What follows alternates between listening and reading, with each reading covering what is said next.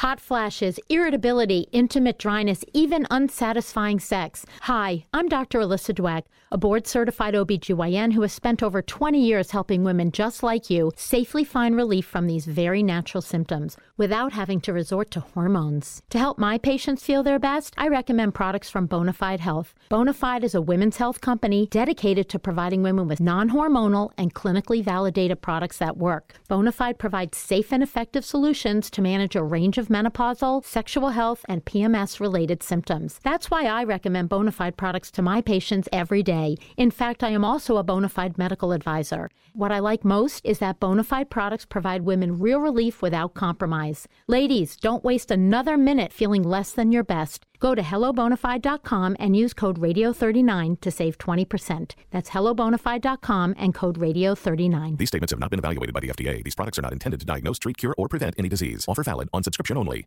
Nada es más importante que la salud de tu familia. Y hoy todos buscamos un sistema inmunológico fuerte y una mejor nutrición. Es por eso que los huevos Egglands Best te brindan más a ti y a tu familia. En comparación con los huevos ordinarios, Egglands Best te ofrece 6 veces más vitamina D y 10 veces más vitamina E, además de muchos otros nutrientes importantes, junto con ese sabor delicioso y fresco de la granja que a ti y a tu familia les encanta. Todos queremos lo mejor para nuestras familias. Entonces, ¿por qué no los mejores huevos? Solo Egglands Best. Mejor sabor, mejor nutrición, mejores huevos.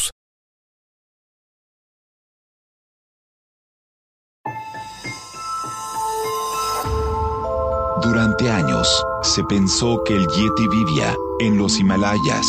¡Bienvenidos al Himalaya! Hoy, después de una extensiva investigación, sabemos que no es así.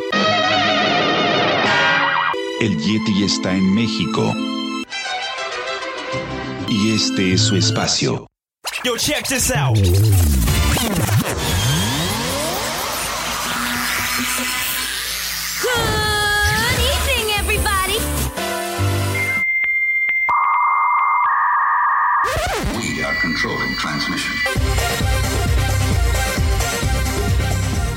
Estás escuchando la nueva temporada de La era del Yeti.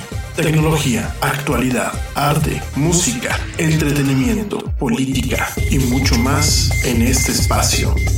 La era del Yeti.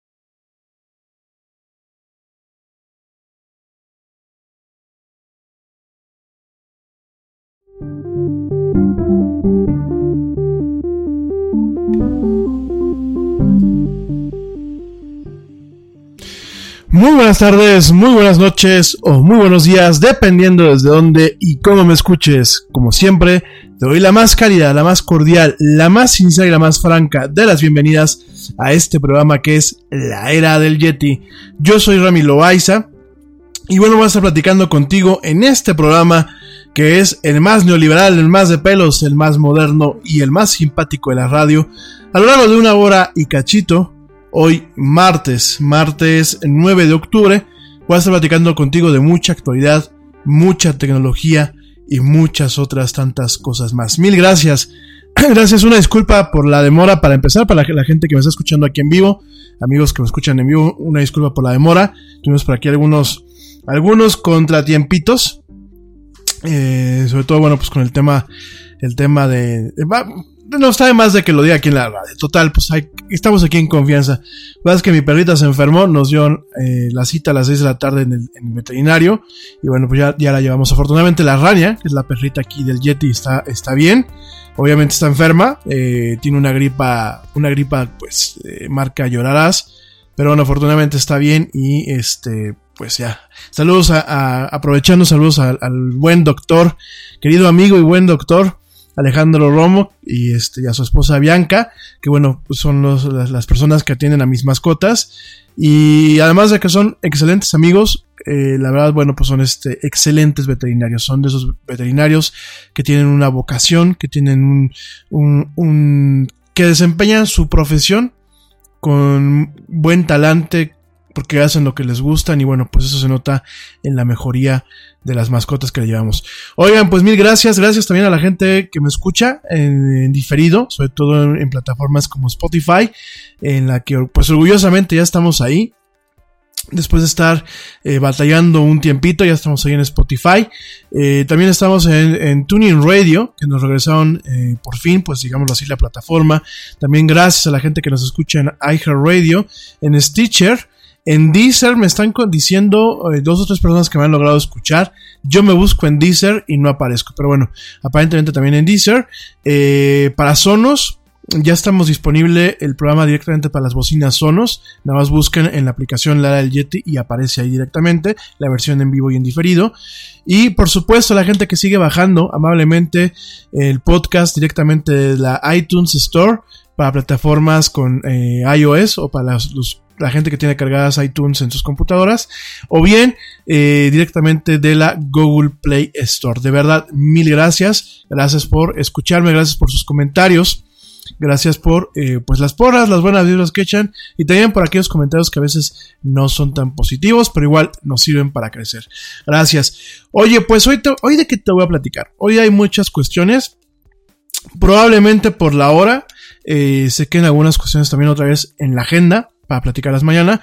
Pero principalmente hoy te voy a hablar eh, un poquito de Doctor Who. Ayer lo dejamos pendiente, te voy a platicar un poquito acerca de Doctor Who. Esta serie británica que si tú no la has visto, yo te la recomiendo. Es una serie que más allá del tema de la, del sci-fi, más allá de que a lo mejor sea una serie como mucha gente dice para frikis, eh, es una serie que se ha mantenido durante mucho tiempo es una serie que ha tenido diferentes encarnaciones, donde dramáticamente han sabido manejar el cambio de actor y el cambio de circunstancias. Pero no, sobre, no solamente eso, me parece también importante platicar eh, un poquito acerca de Doctor Who, ¿no?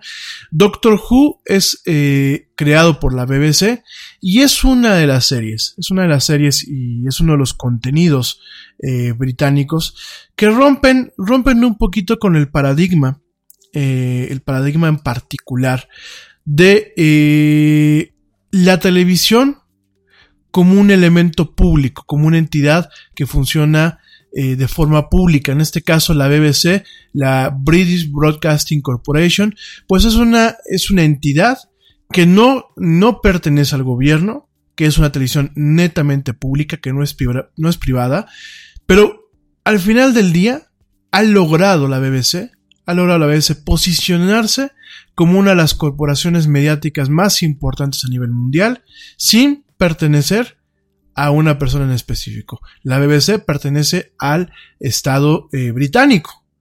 Es, es, una televisora que no es precisamente el Estado, es una corporación que ya no, es, ya no vive del Estado, pero es una corporación que no pertenece a ningún conglomerado de medios o pertenece a una persona más, ¿no?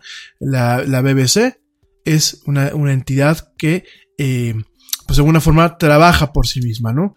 Al igual que en España, la eh, Radio Televisión Española, bueno, eh, Corporación de la Televisión Española, pues también opera de esa misma forma. Aquí en México en su momento, bueno, pues tuvimos el tema de lo que era Imevisión, sigue existiendo el tema de la radio, este, Radio Iner, eh, vamos a platicar un poquito acerca de ese tipo de temas eh, en otras emisiones, pero hoy, hoy te voy a platicar de Doctor Who, te voy a, platicar muy brevemente de la importancia que ha tenido Doctor Who para la BBC, de la importancia que tiene en el tema del sci-fi y la importancia de esta última eh, temporada, donde vemos un cambio de totalmente el doctor deja de ser doctor y se vuelve de alguna forma doctora, ¿no? Lo vamos a estar platicando un poquito acerca de eso. También te voy a platicar hoy acerca del evento que hubo de Google hoy en la mañana, un evento donde se presentaron nuevos dispositivos de hardware, entre, entre ellos, bueno, pues principalmente eh, los teléfonos Pixel 3 y eh, Pixel 3 XL son los teléfonos de Google que compiten directamente contra eh, Samsung y contra el iPhone, ¿no? Eh, seguramente, bueno, no seguramente, eh, Patricio Vergara me mandó un mensaje hace rato y me preguntó que por qué no le di la misma cobertura a este evento como se la di al, de Apple hace unas semanas, ¿no? Aquí, mira, principalmente es un tema de logística, mi estimado Patricio. También es un tema de eh, yo no le voy a dar una cobertura especial a aquellas empresas que no están apostando por el mercado mexicano. Eh, en el caso de Microsoft fue lo mismo, a pesar de que yo soy fanboy, a pesar de que yo te expliqué eh, cuál es mi relación con Microsoft, te expliqué por qué no había dado la cobertura al evento de Surface, y lo mismo pasa un poquito aquí con el tema de Google, ¿no? Google es una empresa que ha estado lanzando algunos dispositivos, algunos dispositivos en el mercado mexicano, pero realmente no ha hecho las apuestas que está haciendo con este tipo de dispositivos. Por eso mismo no lo cubre. Además es un poquito el tema de logística, ¿no? Pero igual te voy a platicar un poquito acerca de este tema. Y eh, también te voy a platicar eh, del tema de cómo Taylor Swift, la cantante americana, cómo Taylor Swift eh, manipula, y no lo digo de mal, manipula las redes y su última manipulación pues ha ocasionado un cambio dramático en Tennessee para apoyar al Partido Demócrata en torno a las elecciones que vienen ahora en noviembre, ¿no? Vas a decir, oye, Yeti, ¿y esto qué relevancia tiene con todo el tema de actualidad y tecnología? Me parece importante, me parece importante platicarlo, porque estamos viendo eh, una nueva etapa en donde un, un cantante o un artista no precisamente se identifica como un activista, como lo, lo puede ser Bono de YouTube, y sin embargo tiene el poder para mover masas, sobre todo en el aspecto político, sin ser abiertamente un activista, ¿no? Y utilizando las herramientas que pues hoy en día son sin lugar a dudas las redes digitales, ¿no? Eh, las redes sociales y los medios digitales, ¿no? Además, bueno, pues es un tema muy curioso el tema de Taylor Swift, porque eh, mucha gente pensaba que eh, Taylor Swift era una republicana, eh, una republicana de closet, no, una republicana encubierta. Sin embargo, bueno, pues ahora lo vemos que directamente apoya, apoya nociones demócratas y eh, nos da un panorama de lo que más tarde o más temprano en algún momento se puede presentar aquí en México, ¿no? quizás no se presentó de una forma concisa o una forma sólida en las pasadas elecciones, porque pues muy, realmente aquí muchos de los ah, eh, gente de la farándula están quemadas en muchos aspectos. Sin embargo, bueno, vamos, eh, vamos previendo, ¿no? Y parte de esta previsión, pues es entender los fenómenos eh, que están sucediendo, pues en el vecino del norte. Y uno de esos fenómenos, pues sin lugar a dudas, es este tema de Taylor Swift, ¿no? Entonces vamos a estar platicando un poquito acerca también de, este, de esta circunstancia. Me parece que es un tema, un tema bastante interesante, un tema bastante importante en muchos aspectos. Hoy no me va a dar tiempo de platicar de Fortnite. De hecho, desde que en la mañana me levanté a hacer la agenda, me di cuenta que no me iba a dar tiempo. Voy a platicar de Fortnite ya el jueves. Eh, Te preocupas por la salud de tu familia y hoy un sistema inmunológico fuerte y una mejor nutrición son más importantes que nunca. Es por eso que los huevos Egglands Best te brindan más a ti y a tu familia. En comparación con los huevos ordinarios, Egglands Best te ofrece 6 veces más vitamina D y 10 veces más vitamina E, además de muchos otros nutrientes importantes, junto con ese delicioso sabor fresco de granja que a ti y tu familia les encanta. No son tiempos ordinarios, entonces, ¿por qué darle a tu familia huevos ordinarios? Solo Egglands Best. Mejor sabor, mejor nutrición, mejores huevos. Fortnite, de videojuegos, de diversas cuestiones. Voy a estar platicando contigo el jueves ya como un tema relax, como para que sepas que, que viene el fin de semana que tú puedas hacer, no solamente en el tema de salir, sino en el tema de los videojuegos, ¿no? Entonces, tengan un poquito de paciencia. Yo sé que muchos de ustedes me están pidiendo que toque otra vez el tema de los videojuegos. De hecho, por ahí van tres o cuatro personas que me proponen que dedique solamente un día a la semana de videojuegos. Vamos a hacer el análisis y sí, con todo gusto, ¿no? Y también voy a platicar de algunos temas, de algunos temas muy rápidos, muy de, forma muy, muy breve, temas que me enviaron aquí mi amigo, mi buen amigo George de Negre, que pues es el que este, echa muchas porras y pues es parte de editor honorario aquí del, del Yeti. Y por supuesto mi amigo Ernesto Carbó que me mandó una nota muy interesante sobre eh, una nota que se, se, se publicó en el financiero se publicó este en el financiero el día de hoy. Es una nota que me parece que hay que darle una cobertura eh, sobre pues eh, este tema que me parece que está un poco mal llevado y eh, pues ya este ya lo vamos a estar platicando un poquito acerca de eso, ¿no? Entonces, este, de hecho, bueno, pues es un tema que se le conoce como probablemente un jueves negro, lo vamos a ver, vamos a ver qué pasa y eh, vamos a estar platicando un poquito acerca de ese tema, ¿no? Eh, Directamente, bueno, pues saludos a mi amigo Ernesto Carbó. Aprovecho que ya por aquí me está mandando un mensaje. Este, saludos a, mi buen amigo George Negre, saludos a Blanquita Chaya, saludos, eh, saludos a toda la gente que, bueno, pues me hace el, el favor de escucharme, a Bere Castel, a Dani Arias, que te veo por aquí conectada, amiga. Gracias por escucharme, gracias por la paciencia. Ya algunos de ustedes me estaban aquí preguntando, este, pues estaban preocupados que qué pasaba con el Yeti. No, principalmente fue este tema, ¿no? El tema de la perrita. Eh, saludos también a la Cherita Cuántica, a Ale Dresler, que está aquí desvelada, a Joana Shonesi, a Blanquita Chaya, que bueno, pues al final del día nos termina escuchando en diferido. También quiero mandar saludos rápidos. Les prometo que no me tardo mucho. Eh, a mi amigo Alan González. Saludos a mi amiga eh, Melina, que ya también sé que por ahí luego me escucha. Gracias Meli, te mando un saludo muy fuerte, un, un- bueno, un saludo y un abrazo fuerte. Eh, saludos también, saludos también a, eh, permítanme, permítanme, permítanme, Francisco Romero, Francisco Romero, bueno, me dice que por favor platique de videojuegos, ya te platiqué cómo va a estar el tema, mi, mi estimado Francisco. Saludos también a, eh, espérenme, espérenme, espérenme, espérenme, espérenme, espérenme. Siempre hago lo mismo con los mensajes, ¿eh? pero tengan un poquito de paciencia. Saludos también a eh, Lorna, Lorna MBA Bárcenas, Lorna MBA, Ma- MBA Bárcenas. Eh, saludos Lorna. Eh, me preguntas, bueno, me dices aquí que por favor toque un poquito el tema del anime. Sí, con todo gusto lo vamos a estar tocando. Este, tengan de nuevo un poquito de paciencia, pero sí, con todo gusto vamos a estar tocando temas de anime. Gracias por escucharme. Eh, saludos también, saludos también a Sandy de Sousa. Sandy de Sousa que me dice que bueno, que ya nos lleva escuchando un buen rato el programa, que le gusta mucho, que por favor si puedo hablar un poquito más de arte en relación sobre todo a Banksy, que hables de su obra. Fíjate que ya hablamos un poquito de Banksy, pero realmente no, no atacamos de lleno eh, la obra y el, y el y el trabajo, bueno, pues realmente de ese señor, ¿no? Déjame y hacemos un programa especial para, para poder hablar, ¿no? Eh, saludos también, a, pues, por supuesto, a mi familia allá en León, Guanajuato, por supuesto. Eh, saludos a Pilar López, a Fernando Zúñiga, eh, saludos a Ala, Ala Ramírez, Ala Ramírez me dice que le gusta mucho el programa, pero que si podía ser un poquito más, eh, menos serio y más eh, simpático. Menos serio y más simpático. Oigan, de verdad ustedes este, me ven así como muy serio o, me pongo muy dramático cuando, cuando doy las cosas, porque ya es como el segundo o tercer comentario que me llegan así.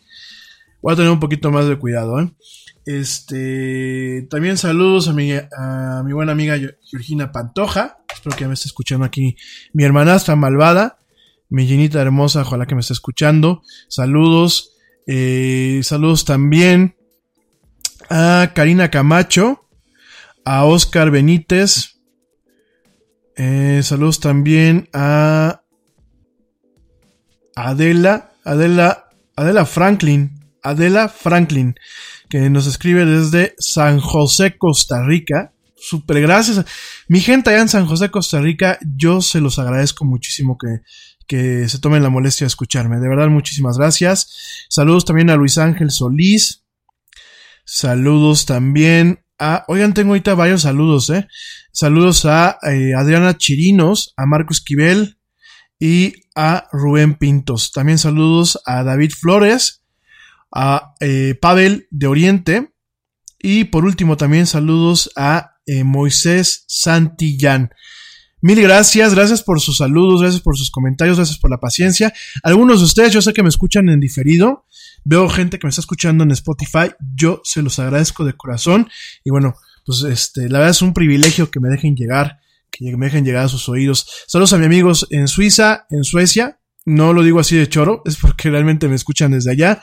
Y saludos a mis amigos en, en Madrid, por supuesto, en mi queridísima eh, Madrid, allá en la madre patria.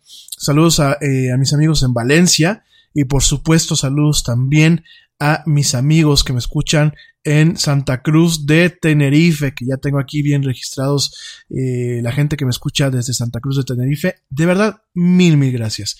Bueno, eh, primeramente, primeramente, eh, te quiero platicar rápidamente un par de avisos.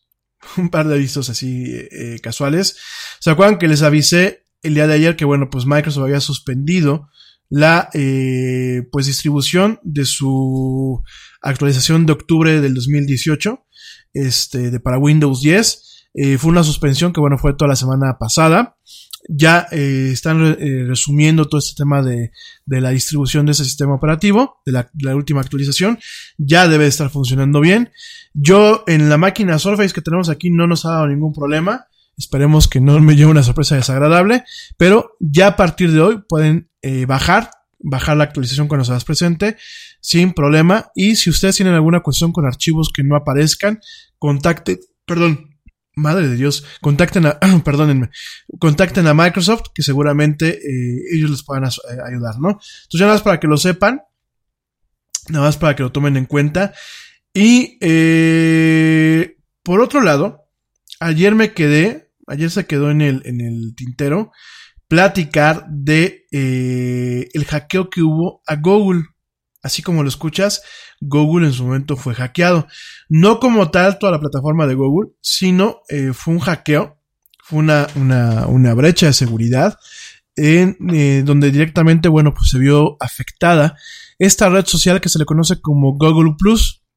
Google Plus fue afectada eh, circunstancialmente por un tema de una brecha en donde gracias a un error, un error en esta red Google Plus, que era, digámoslo así, la competencia de Facebook, bueno, pues se vio eh, información privada expuesta de eh, al menos 500 mil usuarios, ¿no?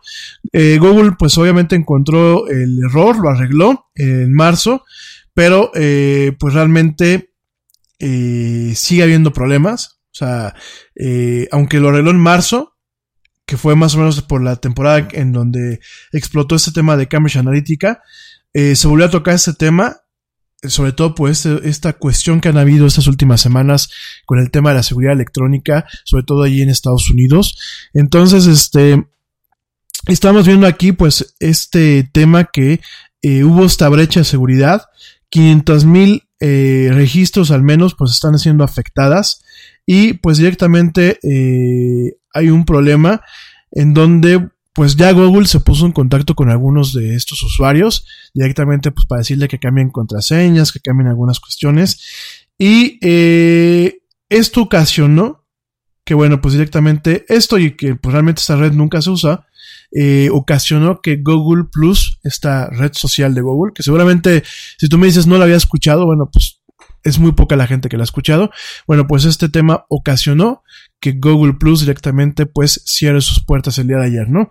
Em, más allá de entrar en detalle de qué se trata este bug, este error que permitió esta brecha de seguridad y más allá de entrar en detalle de, bueno, pues todo el problema que está teniendo el día de hoy eh, Google como tal con ese, con ese, con esa cuestión, creo que es importante tocar el tema de voltear a ver al vecino de arriba y ver todos los problemas que está teniendo en cuanto a seguridad digital y nosotros tomar las medidas necesarias para evitar que lo que allá, pues de alguna forma son pequeños resfriados, porque realmente a las empresas no les hace muchas, no les hace daño, o sea, realmente les hace daño en un tema de imagen pública, les hace daño en un tema inclusive de, de desuso de algunos productos, pero realmente no las llenan de muerte. Eh, con lo que pasó, por ejemplo, en el tema de Cambridge Analytica y con lo último que pasó con la brecha de seguridad digital que tuvo eh, Facebook, pues directamente no vemos un impacto, no vemos un impacto donde la gente esté diciendo en, a gran escala, sobre todo en países como México, voy a dejar de utilizar Facebook, eh, voy a dejar de utilizar Twitter, voy a dejar de utilizar otras plataformas, ¿no? Sin embargo, me parece muy interesante hacer un análisis concienzudo de cómo el vecino del norte, que fue el que creó muchas de las eh, tecnologías, plataformas e infraestructura que tenemos hoy en día y que utilizamos día con día, eh, están teniendo ese tipo de goles, están teniendo ese tipo de cuestiones que no solamente afectan al vecino del norte, nos afectan a todos los usuarios de las redes a nivel internacional y que realmente es una señal de alerta, ¿no? En primer lugar, creo que no hay que dar por sentado el uso de los dispositivos digitales y de las plataformas digitales. Y por, otra por otro lado, creo que hay que tener muchísimo, muchísimo cuidado de todas las estrategias, planificación, protocolos, políticas y cuidados que estamos teniendo en otros países con la infraestructura digital y con la información que estamos dejando en la nube, ¿no?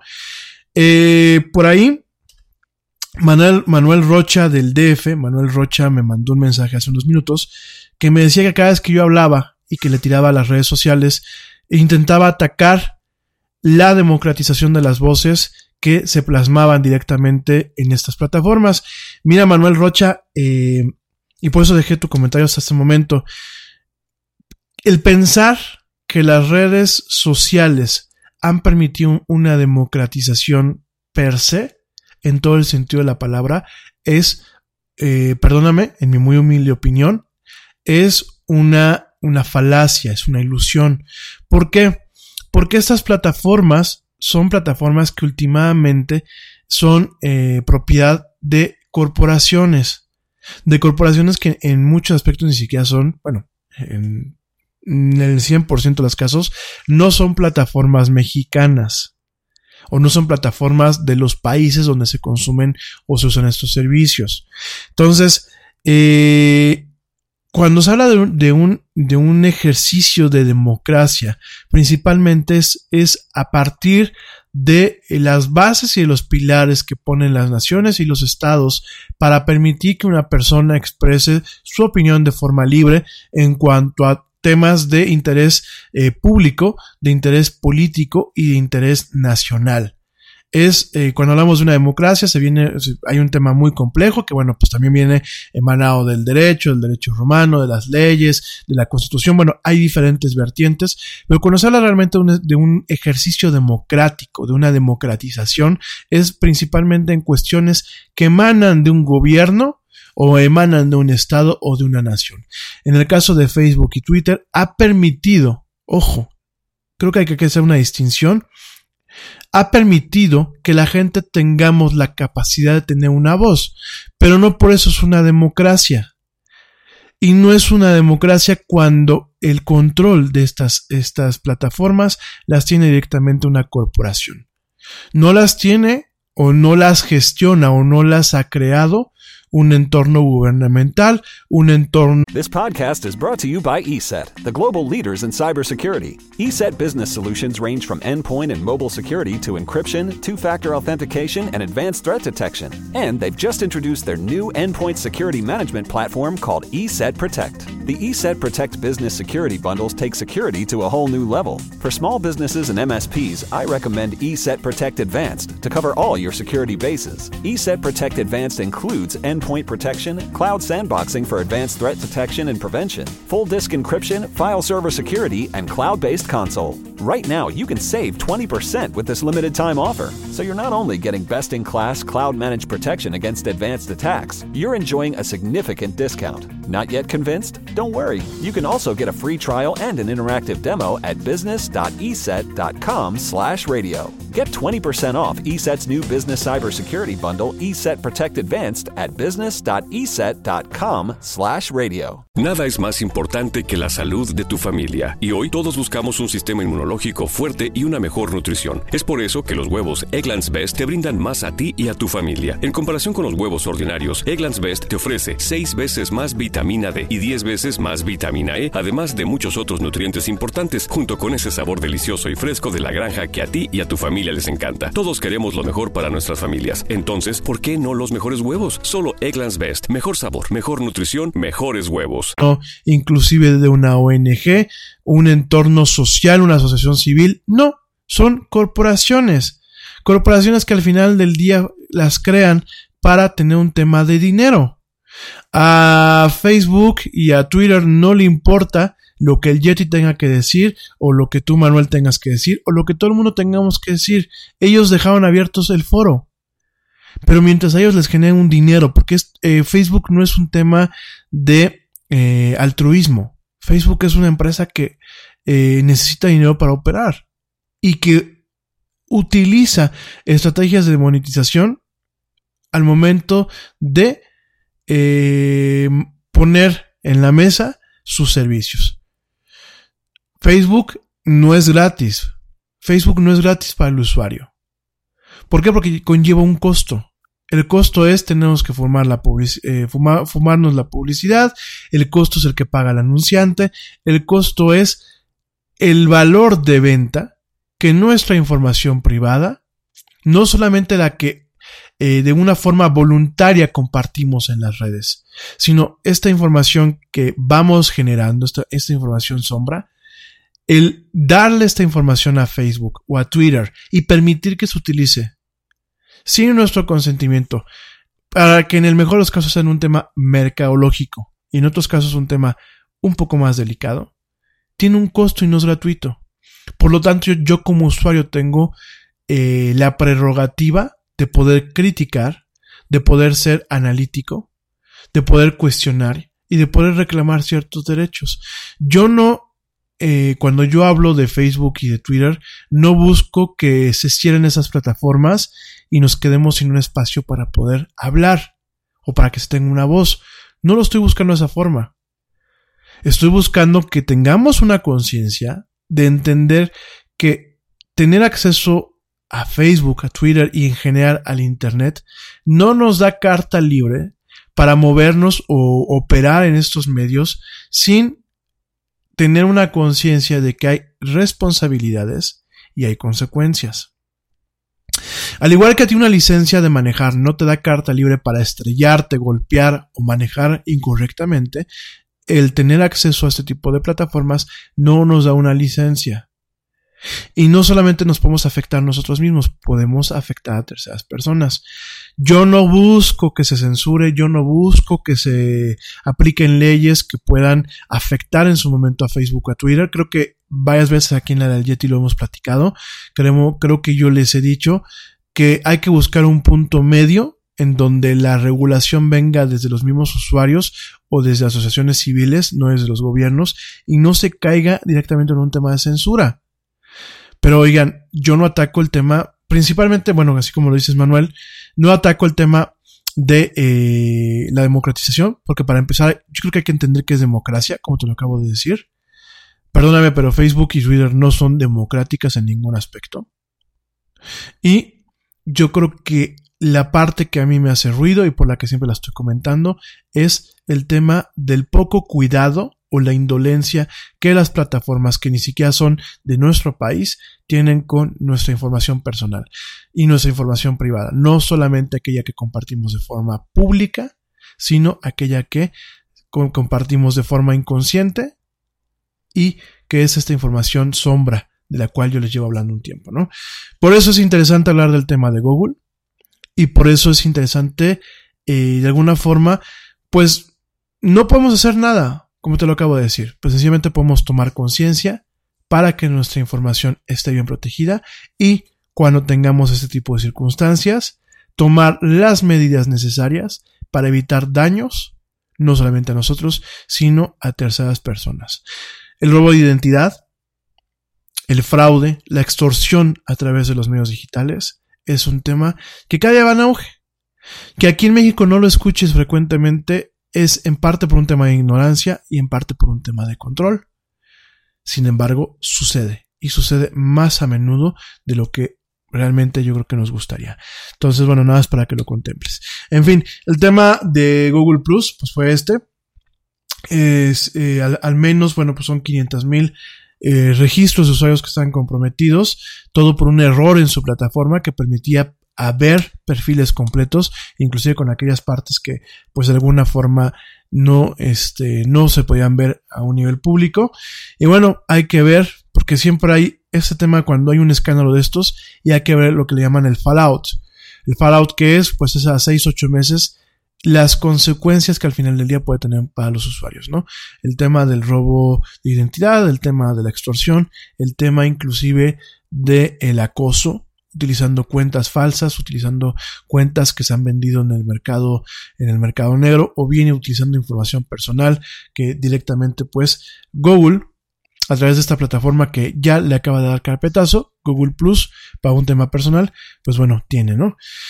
Y eh, pues antes de irnos a un corte, que ya van a ser las 8, ya sé que empezamos tarde, pero bueno, antes de irnos a un corte, déjame te platico un poquito del evento de Google. No le voy a dar mucha cobertura, sobre todo, ¿sabes por qué? Además de que muchas cosas no se van a lanzar en México, por lo menos en el corto plazo.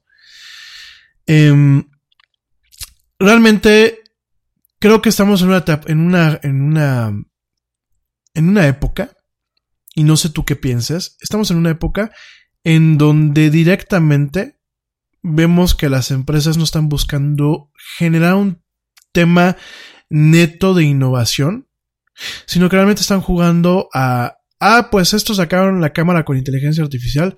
Yo saco una cámara con inteligencia artificial, pero más fregona, ¿no? O Amazon está tratando de inundar el mercado con sus dichosas bocinas inteligentes. Ah, pues yo hago lo mismo, ¿no? Entonces, eh, mucho del evento del día de hoy de Google también fue eso. Fue sacar pantallitas, bocinitas inteligentes, la competencia de la Surface, Creo que lo más interesante, sin lugar a dudas, son los teléfonos que se lanzan en este evento. Para mí, a mi muy humilde opinión, creo que es lo más interesante, creo que es lo que yo puedo rescatar de este evento.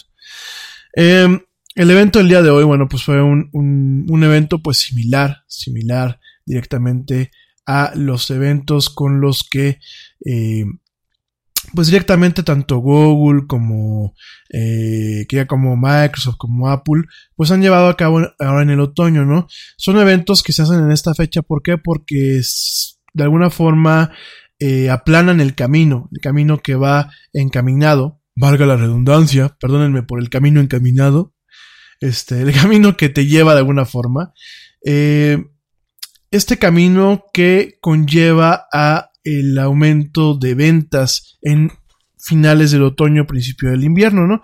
Sobre todo en Estados Unidos, bueno, pues tenemos eh, el tema de lo que es el Black Friday, que viene eh, en esta época el Thanksgiving, a mediados, mediados finales de noviembre, y después viene todo lo que son los holidays, que pues directamente es la Navidad, el Año Nuevo, y pues todo este tema post que viene eh, la primera semana de enero, ¿no? Entonces, eh, ya en México y en otros países de América Latina tenemos un poco, eh, digámoslo así, estandarizado este comportamiento de, de, compras. De hecho, bueno, pues aquí en México existe el famoso, el famoso buen fin.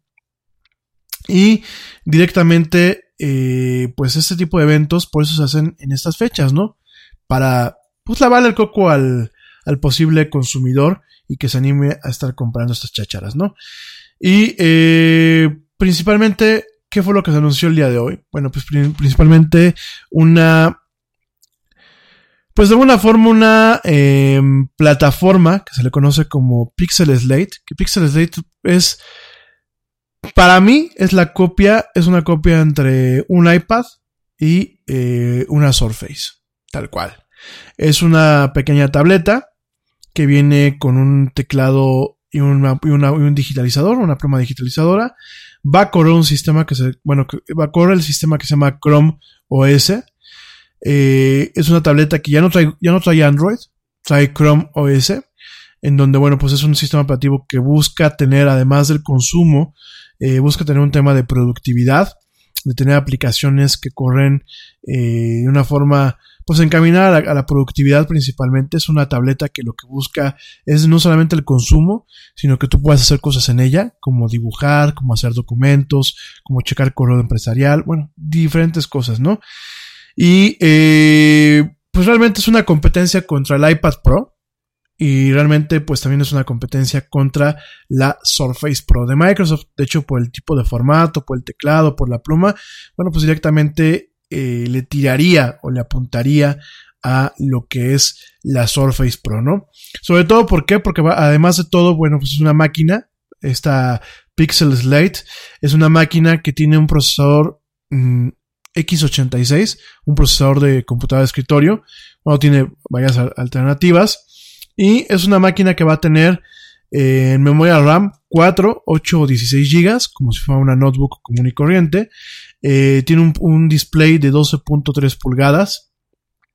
Eh, que le llama Google Molecular Display, es decir, como de ultra alta definición. Tiene un, un peso de 1.6 libras. en cuanto a los procesadores, tiene un procesador de octava generación de Intel Core M3, que es un procesador exclusivamente para un tema móvil, eh, i5 o un procesador Celeron, ¿no? Tiene también almacenaje de 32 GB, de 64 GB, de 128 GB o de 256 GB, ¿no? Eh, obviamente tiene Wi-Fi, tiene dos puertos USB-C, tiene el conector para el teclado, tiene Bluetooth, tiene dos bocinas eh, frontales, dos micrófonos, una cámara frontal de 8 megapíxeles, lo que es la cámara para los selfies, y una cámara eh, trasera de 8 megapíxeles, lo que es la cámara normal, ¿no? Además de que, bueno, pues tiene un sensor eh, biométrico para las huellas digitales en el botón y un chip que se llama Titan, Titan, Titan, perdón, que bueno, el chip Titan pues es parte de una iniciativa de Google por eh, de alguna forma dar confianza y dar seguridad a todo lo que es el tema digital, ¿no? Eh, precios. El modelo base costará 600 dólares en Estados Unidos. El modelo siguiente 700 dólares. El otro modelo 800 dólares. El modelo más avanzado va a costar 1600 dólares. El teclado costará 200 dólares. Y la pluma costará 100 eh, dólares, ¿no? En este caso, eh, intenta competir contra la Surface Pro, inclusive con el tema del precio. Sin embargo, bueno, pues directamente la Surface ofrece un poco más en el tema de la productividad, sobre todo por lo que yo te platiqué, la capacidad de poder correr aplicaciones de Windows sin ningún problema. Y para los demás usuarios, pues realmente yo recomiendo más un iPad que directamente esa plataforma, ¿no? Eh, soy un poco escéptico. Sobre todo, bueno, pues habrá que ver si esta plataforma llega a México. Habrá que ver si Google se anima a venderla y en qué precio la va a vender y de qué forma la va a promocionar. Habrá que ver si Google empieza a tener confianza al mercado mexicano. Y eh, habrá que ver cómo Chrome OS, que es el sistema operativo de esta nueva tablet, ya no es Android, sino es Chrome OS. Que Chrome OS, bueno, pues es un sistema operativo de Google eh, basado en Linux. Eh, tiene algunas cuestiones comunes con Android, pero sobre todo, bueno, pues, y, y, va a poder correr aplicaciones de Android en caso necesario, pero en sí mismo es un sistema operativo que, bueno, pues de alguna forma permitirán en algún momento correr ciertas aplicaciones con mejor, mayor velocidad y, mayor confiabilidad que en el tema de Android, ¿no? Habrá que ver, habrá que ver este, ahora que llegue. Habrá que ver si Google ya le mandamos una carta a lo que son sus relaciones de prensa, a ver si nos mandan una unidad para poderla probar y platicarte aquí en el Yeti. Bueno, pues si realmente vale la pena hacer una inversión si vas a Estados Unidos o vives por allá, pero pues vale la pena a ver si hacemos una prueba. Oye, pues eso es parte del evento. Regresamos a platicar de lo que son sus teléfonos y el asistente para ya entrar de lleno a Doctor Who. Me voy rápido a un corte. Antes quiero saludar a mi amiga Blanquita que ya está por aquí conectada. Blanquita hermosa, me da mucho gusto verte. No te preocupes, empezamos también, también nosotros empezamos un poquito tarde. Gusto en verte por acá. Te mando un, besote y un saludote. Y nos vamos rápido a un corte, muy rápido y muy breve. Te recuerdo nuestras redes sociales, facebook.com, diagonal, la era del Yeti, Twitter, arroba el Yeti oficial, Instagram estoy como arroba la era del Yeti. Y ya, ya puedes escuchar y ya puedes ver algunos videos de la era del Yeti en YouTube, buscándonos en la barrita de la parte de arriba. No te vayas, no te desconectes, platica conmigo, no me dejes aquí solo. Estamos en esto que es martes 8 de octubre en esto que es el programa más de pelos de la radio, la era del Yeti. Ya volvemos.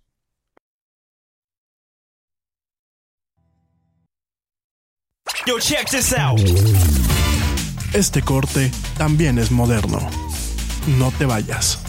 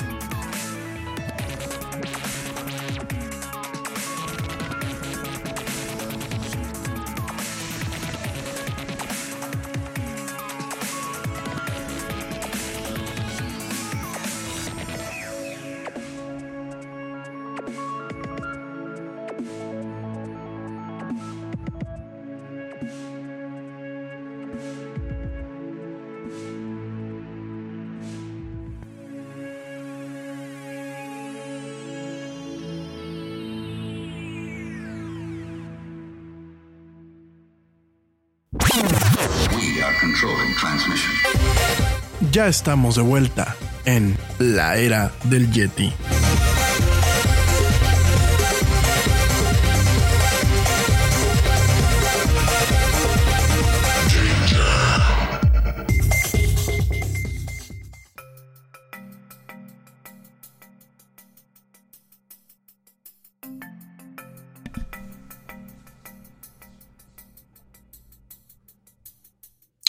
Y ya estamos de vuelta en esto, que es la Yeti. Mil gracias a toda la gente que me escucha. Me dice Vero Chavigo, Vero, Verónica Chavigo. Me dice, oye, ¿qué pasó con la música padre del, del Yeti? Mira, eh, ya lo expliqué en su momento y ya es la última vez que lo voy a explicar. Pero, este, no, no, no te estoy hablando golpeado, mi Vero, no te vayas a ofender. No, mira, fíjate que en el momento en el que nos cambiamos de plataforma, porque estamos en una plataforma nueva, seguramente, este, a ti todavía te tocó, este, la parte de, de Mixler al momento que cambiamos de plataforma y que la plataforma nos da la posibilidad en algún momento de entrar a Spotify, de la posibilidad de subir de forma automática, eh, apenas termina el programa, los podcasts. Eh, y bueno, algunas cuestiones más que tenemos por ahí, pues directamente nos exige eh, el tener que tener música que no viole derechos de copyright. ¿Qué es esto? Bueno, pues como no tengo una licencia, para esta nueva plataforma y no, y, no tengo una licencia, por ejemplo, la licencia que tenemos con Mixler es una licencia eh, sombrilla que le llaman. Esta, esta licencia sombrilla, hasta después me enteré, este, solamente aplicada para lo que era Estados Unidos y parte de Canadá. Para lo que es México no aplica totalmente. Entonces, por ahí tenemos un problema. Eh, ¿Por qué? Porque pues alguien puede escuchar una, una canción ver que no se tiene la licencia adecuada y hacérmela de todos, ¿no?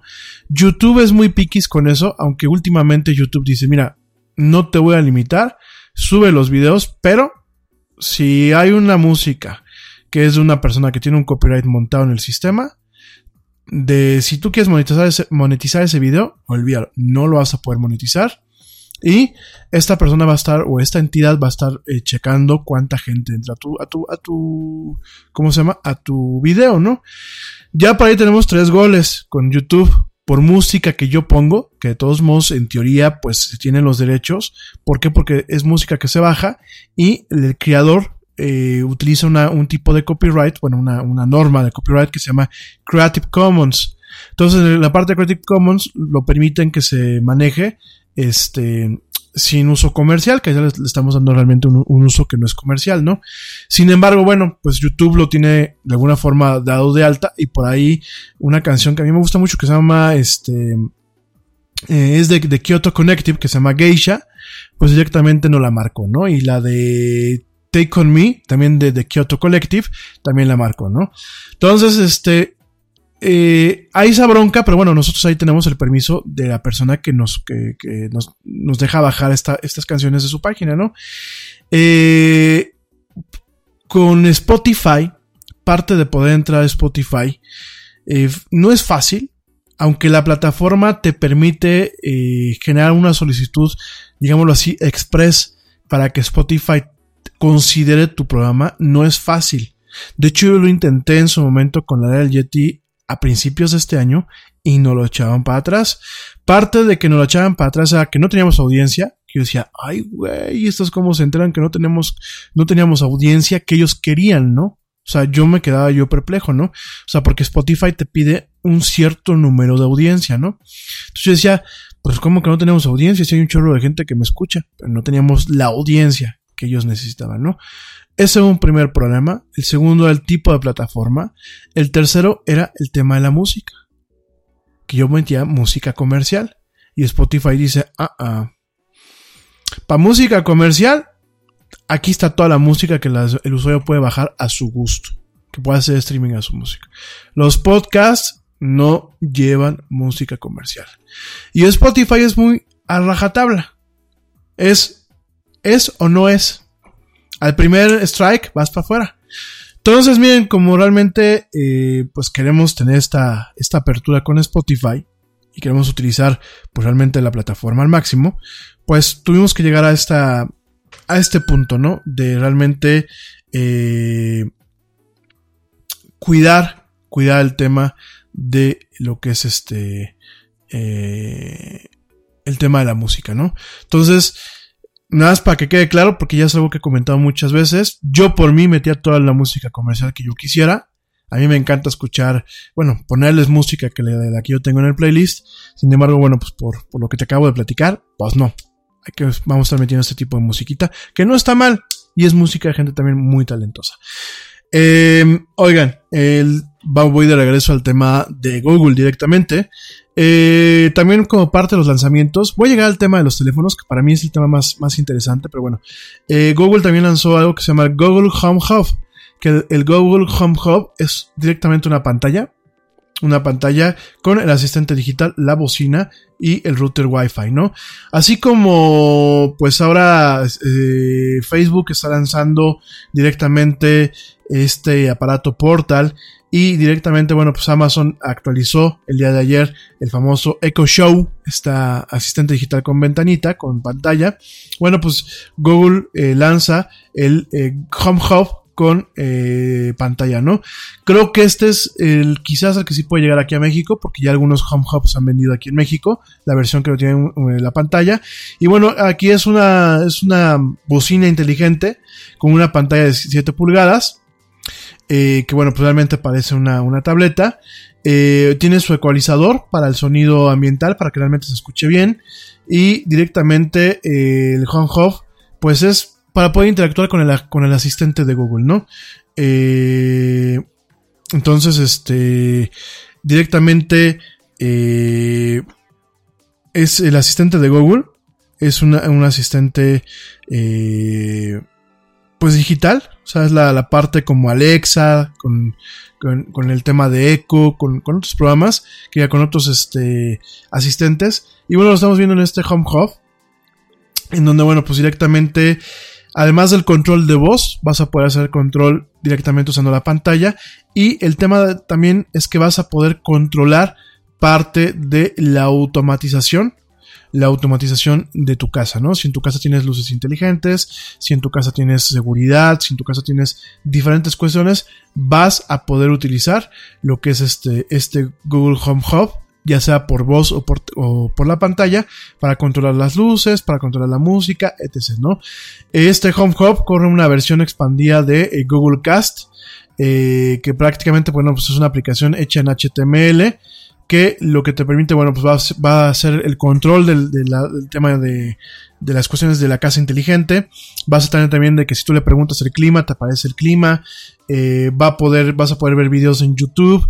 Vas a poder este, escuchar música desde YouTube Music, desde Spotify y desde Pandora, así como eh, iHeartRadio, ¿no? Definitivamente la gente que se compra esta bocina no va a tener pretextos para no escuchar al Yeti. Estoy prácticamente en todas esas plataformas, ¿no? Y la gente que compra eh, YouTube, bueno, que compra esa plataforma, este Google Home Hub, va a tener una suscripción de seis meses a YouTube TV y a YouTube Premium por gratis, ¿no? Eh, YouTube TV es un servicio de televisión eh, directamente como si fuera cable o como si fuera Sky. Ahorita disponible en Estados Unidos solamente. Aquí en México no ha llegado, pero es un servicio que YouTube está ofreciendo allá directamente, ¿no? Hot flashes, irritability, intimate dryness, even unsatisfying sex. Hi, I'm Dr. Alyssa Dweck, a board certified OBGYN who has spent over 20 years helping women just like you safely find relief from these very natural symptoms without having to resort to hormones. To help my patients feel their best, I recommend products from Bonafide Health. Bonafide is a women's health company dedicated to providing women with non hormonal and clinically validated products that work. Bonafide provides safe and effective solutions to manage a range of menopausal, sexual health, and PMS related symptoms. That's why I recommend Bonafide products to my patients every day. In fact, I am also a Bonafide medical advisor. What I like most is that Bonafide products provide women real relief without compromise. Ladies, don't waste another minute feeling less than your best. Go to hellobonafide.com and use code radio39 to save 20%. That's hellobonafide.com and code radio39. These statements have not been evaluated by the FDA. These products are not intended to diagnose, treat, cure, or prevent any disease. Offer valid on subscription only. Nada es más importante que la salud de tu familia, y hoy todos buscamos un sistema inmunológico fuerte y una mejor nutrición. Es por eso que los huevos Egglands Best te brindan más a ti y a tu familia. En comparación con los huevos ordinarios, Egglands Best te ofrece 6 veces más vitamina D y 10 veces más vitamina E, además de muchos otros nutrientes importantes, junto con ese sabor delicioso y fresco de la granja que a ti y a tu familia les encanta. Todos queremos lo mejor para nuestras familias. Entonces, ¿por qué no los mejores huevos? Solo Egglands Best. Mejor sabor, mejor nutrición, mejores huevos. Eh, vamos a ver qué tal. Esta, este, pues este asistente digital con pantallita se va a vender en 150 dólares. El diseño industrial está muy bonito. Es una, una pantalla de cristal con un marco plateado y eh, todo el cuerpo es como en una tela, ¿no? Como si fuera una tela de alcántara. Y de acuerdo a, lo, a la gente que cubrió el evento en Estados Unidos, dicen que tiene un sonido, pues, eh, decente, ¿no? Para hacer una, una, bocina que no es una bocina al 100%, sino que es directamente un asistente digital, ¿no? Y dentro de las demás cosas, pues directamente también se lanzaron nuevos Google Home Mini, que son estas bocinitas pequeñitas para poder hablar con ellas. Y lo más curioso, bueno, pues hay un stand para una de esas bocinitas, que es eh, un stand que es oficial de Disney y directamente pues es un stand en forma de Mickey Mouse pones ahí tu bocinita, tiene sus orejitas de Mickey Mouse, su calzoncito con los dos, este, o sus shorts. ¿Qué es lo que trae Mickey Mouse, eh? El Mickey Mouse original. ¿Es un short o es un calzón? El de los dos puntitos blancos. Yo siempre he pensado que es como un calzón, ¿no? Como un boxer. Bueno, este no tiene importancia, nada más es una pregunta. Entonces, bueno, pues va a tener este tema del, esta, este stand. Y bueno, se lanzaron estas nuevas eh, bocinitas que pues si no quieres gastar en una bocina grande como la, la Home Hub de la que te acabo de hablar, pues directamente puedes eh, gastar en una de estas este, bocinitas pequeñitas que son prácticamente para el escritorio, para la mesa de noche y utilizar pues directamente lo que es el asistente, el asistente digital, ¿no? Y vámonos rápido, vámonos rápido pues a lo que es, eh, digámoslo así, lo que, por lo que vale la pena este tipo de eventos, ¿no? Es el eh, Google Pixel 3 si tú no lo sabías, eh, Google directamente está fabricando teléfonos, ¿no? Para Android. Eh, no lo hacen, no los hace ellos, eh, no los hace Google como tal, no es que Google tenga plantas, sino que tiene contratistas, principalmente el contratista suele ser o Asus, o suele ser LG, o suele ser HTC, que son contratistas en donde, de acuerdo a las especificaciones de Google, se construyen los teléfonos, ¿no? Y ya tiene rato, ya tiene rato que Google lleva lanzando teléfonos de marca que se llama Pixel, ¿no? Aquí a México no nos llegan. Tristemente no nos llegan. Pero ya son teléfonos que pues llevan un rato saliendo al mercado. Son teléfonos que de alguna forma intentan mostrarle a los fabricantes de teléfonos con Android qué es lo que se debe de hacer, no solamente en cuestiones de eh, plataforma de hardware, si tiene mejor cámara, si tiene más memoria, etc., sino principalmente en cuestiones de cómo se debe de implementar adecuadamente lo que es el sistema operativo Android del que hablábamos la semana pasada, ¿no? Entonces directamente, bueno, pues estamos viendo que eh, se anuncia en el día de hoy tanto el Pixel 3 como el 3XL, siguiendo un poco la estrategia que siguen tanto Samsung como, como Apple con los teléfonos, siempre dos teléfonos, uno de, de diferente tamaño, y bueno, pues directamente son teléfonos que son, ya son una marca en sí misma. Ya tienen un, diseño que es muy distintivo. A pesar de que, bueno, el año pasado, y ahorita lo estamos viendo, le copiaron este notch, esta cejita que llevan los teléfonos de Apple con el tema de la cámara. Bueno, pues directamente eh, Google se los copió, pero eh, bueno, pues se los copió de una forma, digámoslo así, justificada para el tema de la cámara frontal. Son teléfonos que se sienten más premium en la mano porque están hechos de eh, cristal eh, por atrás y por adelante, al igual que el, iPhone y que al igual que el Galaxy. Eh, tienen un acabado mate en la parte de atrás. se sienten un poquito más pesados. Lo que es el chasis principal, aparte de ser de cristales de una aleación de, de metal, de, acero inoxidable, muy similar también al tema de Apple. La pantalla está grande.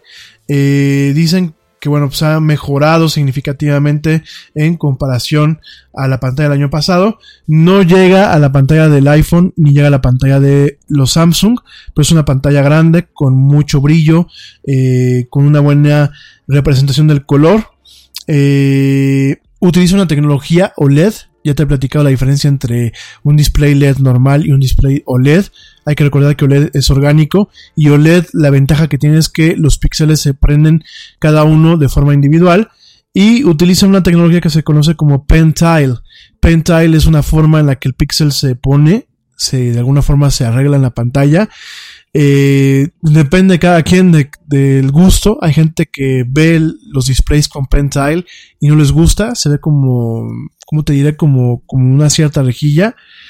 Eh, es gente muy, muy piquismiquis o con muy buenos ojos. Yo la veo, veo los displays y no me fijo tanto en el tema del pixel, me veo más en el, tema de la representación de color. Pero bueno, pues la pantalla no es 100% premium, porque por ejemplo, eh, la pantalla de los iPhones no, no utiliza pentile. Eh, utiliza otro tipo de arreglo, eh, muy similar al que utiliza eh, Samsung. Pero bueno, al final del día las fotos y los videos que hemos visto son pantallas muy, muy vistosas, muy grandes. prácticamente todo el teléfono es pantalla, aunque tiene un par de biselitos ahí. Hay dos tamaños, el XL y el tamaño normal. Lo interesante de esos teléfonos no es ni el formato del teléfono, ni el tamaño, ni la pantalla, ¿no? Lo interesante son dos cuestiones. Primero es la cámara. La cámara que por primera vez ya no estamos eh, entrando en una competencia de megapíxeles, sino estamos entrando principalmente en un tema de los procesadores de imagen que se tienen detrás de las pantallas y el tema de la inteligencia artificial y el tema del asistente digital. Ahí te voy a platicar de esos dos temas, ¿no? En el primer lado tenemos el tema del asistente digital en la pantalla, ¿no? Hay un modo que se llama Lens para el tema de la traducción en tiempo real, es decir, tú apuntas el teléfono con la, con, la cámara, apuntas a un letrero que diga este, comida rápida en chino y te lo traduce al español o al inglés o al lenguaje que tú, tú lo quieras y viceversa. Tiene un modo optimizado para tomar fotos de noche, que pues eso es como que parte del santo grial en el tema de la fotografía. Tiene un tema de eh, zoom digital, en donde directamente eh, puede hacer zoom in y zoom out dependiendo de cuánta gente esté en una imagen de forma automática. Tiene un tema de eh, una, una cámara selfie de gran angular para que si tú te vas a tomar el teléfono con dos o más personas, pues directamente salgan todos en la foto, así que no se pierda nadie. Y tiene un tema donde la inteligencia artificial, a través de un modo que se le conoce como Top Shot, va a escoger la mejor foto que el sensor haya registrado y va a corregirla y es la que se va a guardar en tu, eh, en tu agenda, ¿no? En tu teléfono directamente, ¿no? Este tema es un tema muy relevante. Habrá que ver realmente todo el trabajo que se hizo en torno a la cámara. Creo que mucho la competencia hoy en día lo estamos viviendo, eh, todos todo el tema de la fotografía ya todo el tema de los teléfonos móviles lo estamos viendo realmente en relación al tema de las cámaras. Eh, realmente dejado, dejó de ser relevante muchas, inclusive hasta el sistema operativo, sino que hoy los teléfonos principalmente se dan una pelea en el tema de las cámaras, las cámaras fotográficas y en el tema de, eh, pues directamente la inteligencia artificial, ¿no? Eh, la forma en la que, bueno, una cámara pues puede ser de una fotografía eh, mala una fotografía buena o de hacer a fotógrafos no expertos, hacer los buenos fotógrafos en ese contexto, en donde, bueno, pues la máquina te ayuda al tema fotográfico. Eh, ese es el primer punto. En este sentido, me parece interesante que incluso, incluso Google consiguió el apoyo consiguió, fíjate, te platico un poquito, consiguió el apoyo de una fotógrafa eh, famosa, ¿no? Una fotógrafa famosa, ahí te digo el nombre, eh, consiguió el apoyo de una, de una fotógrafa famosa que de alguna forma ratifica, ratifica circunstancialmente lo que es la cámara de este teléfono que es el Pixel 3, ¿no? Inclusive mucha gente, muchos analistas y mucha gente de la prensa de tecnología especializada se están atreviendo a decir, se están atreviendo a decir que eh, la cámara del, del Pixel es la segunda mejor cámara de las plataformas móviles hoy en día, ¿no? La primera es la del Samsung Galaxy, la segunda sería la del Pixel y la tercera, sin lugar a dudas, como lo plantean aquí, sea la del iPhone directamente, ¿no? Así como lo escuchas, así como lo escuchas, así es. así lo están ubicando. Y esta mujer, que te voy a decir su nombre, eh, una fotógrafa muy famosa, de, principalmente de fotografía de retrato, esta mujer eh, siempre apoyó lo que era la fotografía de eh, el iPhone, principalmente uno de los teléfonos que de alguna forma estaba pues validado por ella, era el teléfono iPhone 5S, de ahí el iPhone 7, y actualmente, bueno, pues le dio su sello, su, su, su ¿cómo se llama? Su, em, su voto de confianza o su sello de, aprobación directamente a, eh, al teléfono de, eh, de Google, ¿no? Lo estoy buscando acá. ¿Quién fue el que lo, este, quien, apoyó el Pixel 3? Permíteme un segundo, porque lo vi, lo vi y no me aparece. Eh, Annie Leibovitz. Para la gente que sabe la fotografía de, retratos y la fotografía especializada, bueno, Annie Leibovitz, pues directamente salió de alguna forma a anunciar una, una, pues, una partnership, así le llaman, una sociedad, pero no es una sociedad, es una colaboración directamente con Google, ¿no?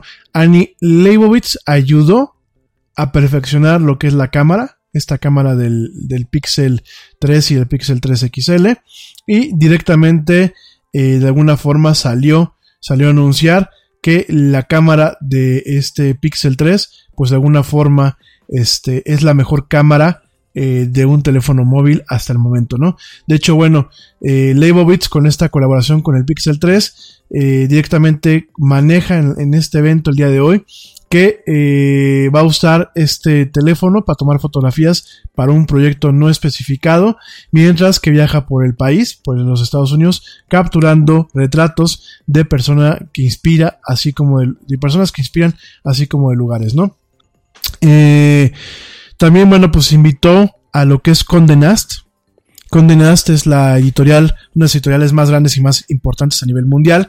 Y Condé Nast, que es la, empresa que es dueña de GQ, de, eh, de W, de, inclusive, bueno, pues por ahí tenía el tema de Traveler, también es dueña de, de New Yorker, de Wired, de Glamour. Aquí en México, bueno, Nast es una, una editorial tremenda.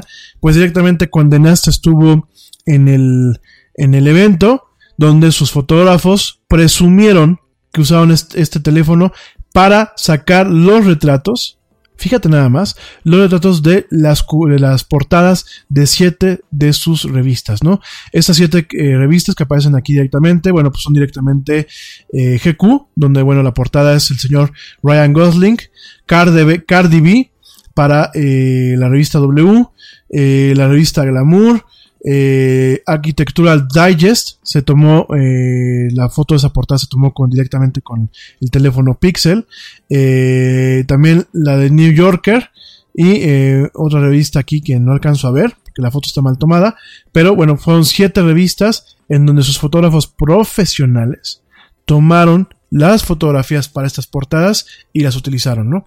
Utilizando este Pixel 3, ¿no? Y utilizando estas ventajas, ¿no? Eh, por, un por un lado está padrísimo el tema de la inteligencia artificial. Por otro lado, bueno, pues eh, me preocupa que empieza a demeritar el trabajo de aquella, de aquella gente que se, se preparó para ser fotógrafos profesionales, ¿no? Eh, o que nos preparamos, ¿no? Pues hablo de la parte que a mí me toca cuando estoy en la carrera y los diplomaditos que he estudiado, ¿no? Pero bueno, habrá nosotros como fotógrafos profesionales, pues adaptarnos a estos, tiempos, a estos tipos de, de tiempos nuevos y utilizar estos recursos que bueno, pues son singularmente más accesibles que muchas comprarse pues una cámara directamente como una DSLR, ¿no? Entonces, pues parte de todo lo que te estoy platicando de este teléfono, eh, principalmente pues son estas características, va a tener un procesador, ambos teléfonos tienen un procesador Snapdragon 845, que es el último procesador de la empresa Qualcomm, con 4 GB de memoria en memoria RAM, y bueno, tendrán un almacenamiento de hasta 512 gigas de acuerdo a la información que se nos proporciona, ¿no? Eh, además de eso, bueno, pues tienen eh, el tema del procesador de imágenes, que es un procesador que se llama Core Vision. Y fíjate que Core Vision No lo hizo Google, ni lo hizo Qualcomm. Este procesador de imágenes, que es el chip que va conectado a la cámara para tomar fotos, este procesador Core Vision lo hizo directamente Intel, ¿no?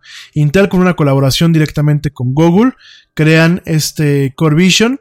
Es un procesador eh, que va derivado de algunas subtecnologías que se han utilizado en los procesadores Core de Intel a lo largo del tiempo y es el chip que se encarga de procesar las imágenes, se encarga de utilizar la inteligencia artificial para poder dar eh, imágenes más eh, pues más perfectas en muchos aspectos y además pues bueno directamente se encarga de generar el tema también de realidad aumentada, se encarga también de poder utilizar el teléfono con la parte de Lens, que Lens, pues es como te lo platicaba, es una aplicación de Google disponible solamente para esos teléfonos, donde yo apunto a un lugar y automáticamente viene una traducción de ese lugar o de ese letrero, ¿no?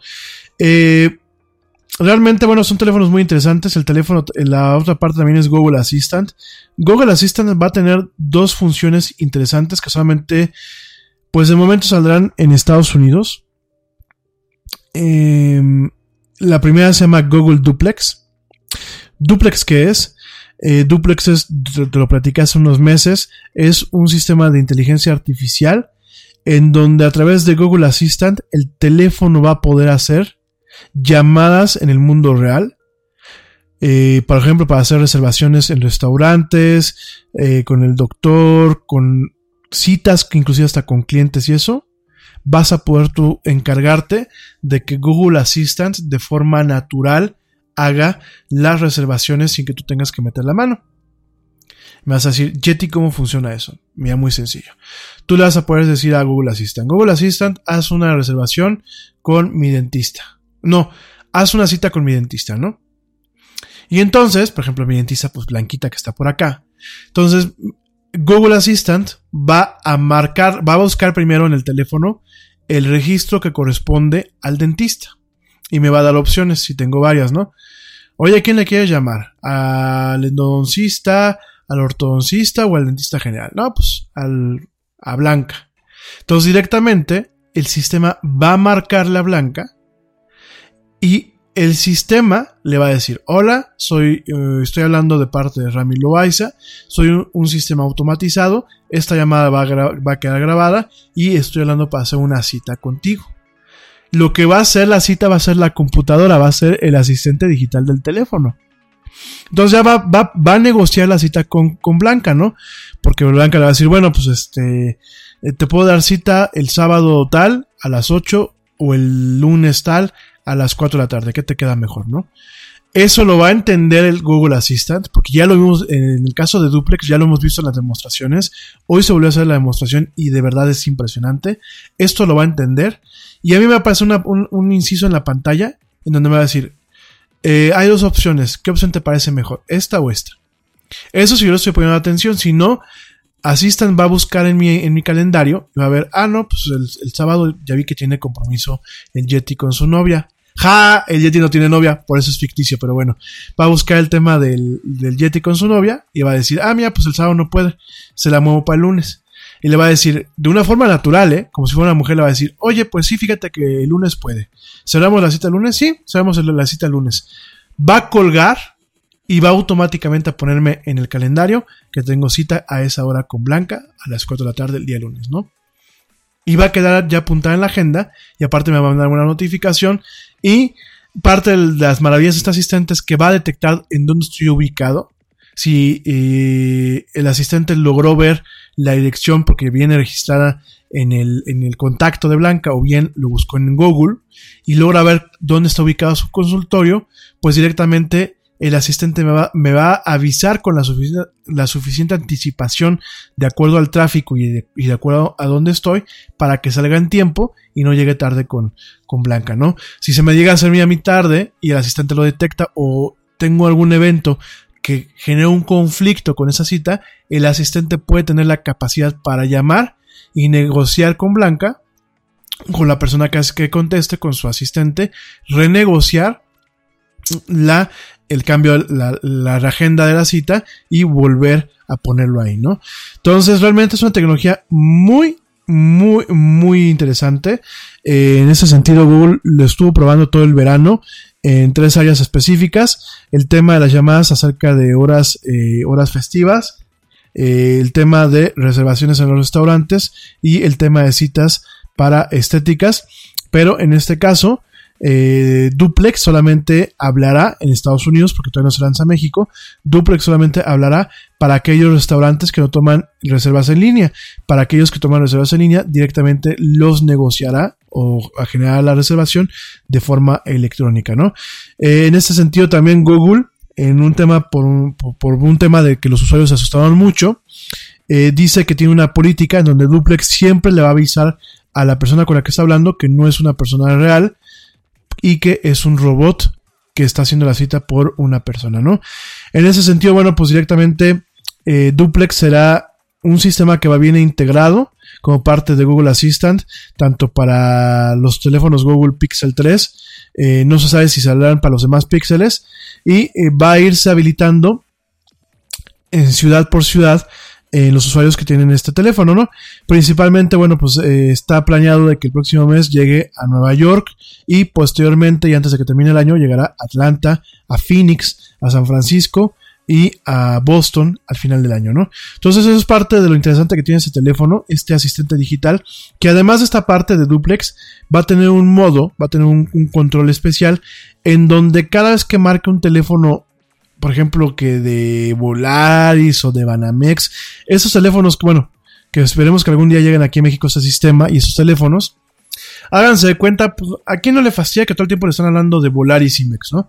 De, plano que esto sirva también para, si alguien escucha de marketing de Volaris Mex, de verdad la están regando porque lo que están haciendo es manchar su marca cuando ofrecen esta tarjeta de crédito como algo negativo. De hecho, en el iPhone, yo tengo un servicio que se llama, bueno, una aplicación que se llama sync.me. Entonces tú la bajas y cada vez que te marcan de un teléfono que tiene spam, te identifica el teléfono. Posiblemente Volaris, posiblemente Banamex, posiblemente tarjetas Platinum, ¿no? Entonces tú ya sabes que no les vas a contestar, ¿no? Y aquí ya te lo marca spam, Volaris Invex. Ya nada más para que sepas que es spam. Pero en este caso, el teléfono Pixel va a tener la capacidad de tomar la llamada, si es un número que no viene en tu agenda o que tiene la idea del teléfono, la inteligencia artificial, de que es una llamada de spam, va a poder tomar la llamada y mostrarte, por lo menos ahorita en Estados Unidos, mostrarte una transcripción eh, en modo textual de, de qué se trata la llamada. Es decir, el teléfono va a tomar la llamada, va a contestar como si fuera una persona y le va a decir, a ver, ¿qué quieres? Y lo que diga la otra persona, así si hablan de Volaris Invex para ofrecerle la tarjeta y eso, te lo va a poner en una notificación al principio. Así te va a aparecer.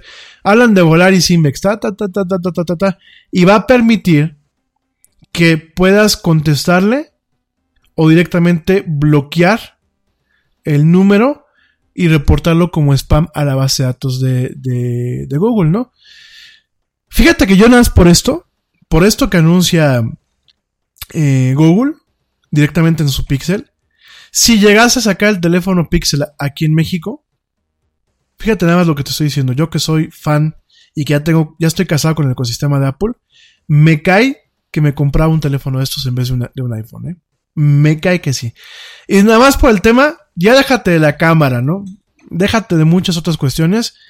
Nada más por el tema de que tenga la capacidad del teléfono de tomar la llamada, determinar si es spam y mandarlos a freír espárragos de una forma educada y de reportar ese número para que los demás usuarios no caigamos y se bloquea automáticamente en otros teléfonos, está, perdóname la expresión, está a todísima madre. Yo por eso me caí de madres que sí compraba el teléfono. Ahí sí me endeudaba con Coppel, ¿eh? De plano. No, es que la verdad son muy molestos, ¿eh? Las llamadas estas de... Y aparte son llamadas que te llegan en la peor hora, ¿no? No me dejarás mentir. Perdóname la expresión, ¿no? Estás en el, en el, en el trono, ahí con el teleguía. Estás en el trono y, y, suena el teléfono. ¿no? Y tú crees que es algo importante y tomas la, la llamada y salen con estas jaladas de este Volaris Invex o Santander que te, te hablan para ofrecerte sus tarjetas. Y hasta te cortan la inspiración, ¿no? Bueno, por lo menos a mí me pasa, ¿no? Cuando estoy ahí en el trono y que me hablan para esto, me cortan genuinamente la inspiración, ¿eh? Este, o te estás bañando, ¿no? Y, y, y te suena el teléfono y como no lo ubicas, y, y aparte son siempre cuando estás esperando una llamada de un cliente, de un proveedor, una cosa así, ¿no? Y ya sales con todo el, el ¿cómo se llama? Pues la toalla y todo el rollo, contestas y hablamos de Banamex Platinum para ofrecerle etc, etc, etc, porque aparte hablan como merolicos, cabrón. Me la matan a mí, porque yo, yo por lo menos porque soy locutor, ¿no? De radio. Pero ellos me la matan, cabrón. No respiran cuando hablan, ¿no? Entonces yo por eso, pues solamente para que el teléfono se encargue de resolver esas llamadas y tenga la capacidad de dictaminar si realmente es una llamada de, oye, güey, te robaron tu tarjeta, o mira, te ofrecemos un aumento de crédito, o, tu cuenta, tu deuda condonada, qué sé yo, y que tú la, la realmente la puedas tomar, o si realmente es para ofrecerte lo mismo de siempre, pues directamente que el teléfono lo cheque conteste el asistente del teléfono y no haya de que, oiga señorita, pues páseme al señor, ¿no? No, pues no hay nada de eso porque aquí el teléfono directamente lo maneja, ¿no? Solamente por eso compraba un teléfono esos Pixel, ¿eh? Bueno, todo esto pues este se va a lanzar con el Pixel 3 eh, hoy, hoy que sale el teléfono a la venta en Estados Unidos, ya viene integrado este de que se le llama Call Screen, en donde bueno, pues vas a poder monitorear las llamadas. Y vamos a lo triste, ¿no? Vamos a lo triste. ¿Cuánto cuestan estas maravillas? Bueno. Eh... Ahí te va. Pixel 3 XL, modelo de 64 GB, cuesta 900 dólares en Estados Unidos. Pixel 3 XL de 128 GB va a costar 1000 dólares en Estados Unidos. Pixel 3 normal, el tamaño normal, de 64 GB, costará 800 dólares en Estados Unidos.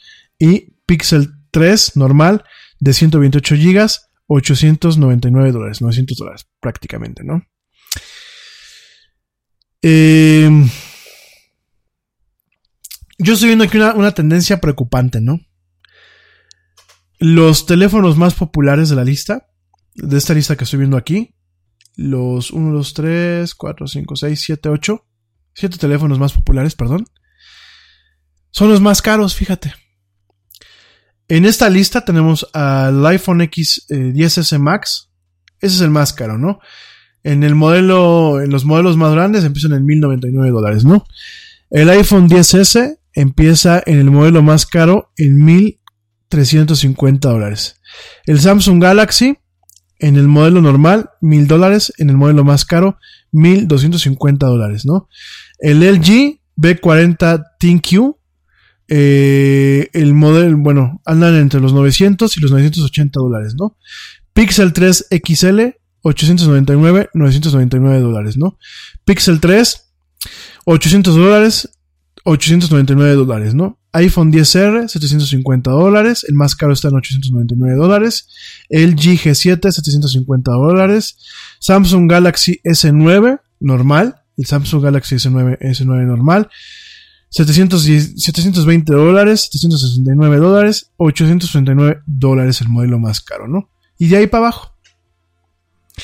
Y me preocupa, me preocupa un poco de que un teléfono móvil ya lo están posicionando en un segmento con costos que son propios de una tablet o inclusive de una notebook.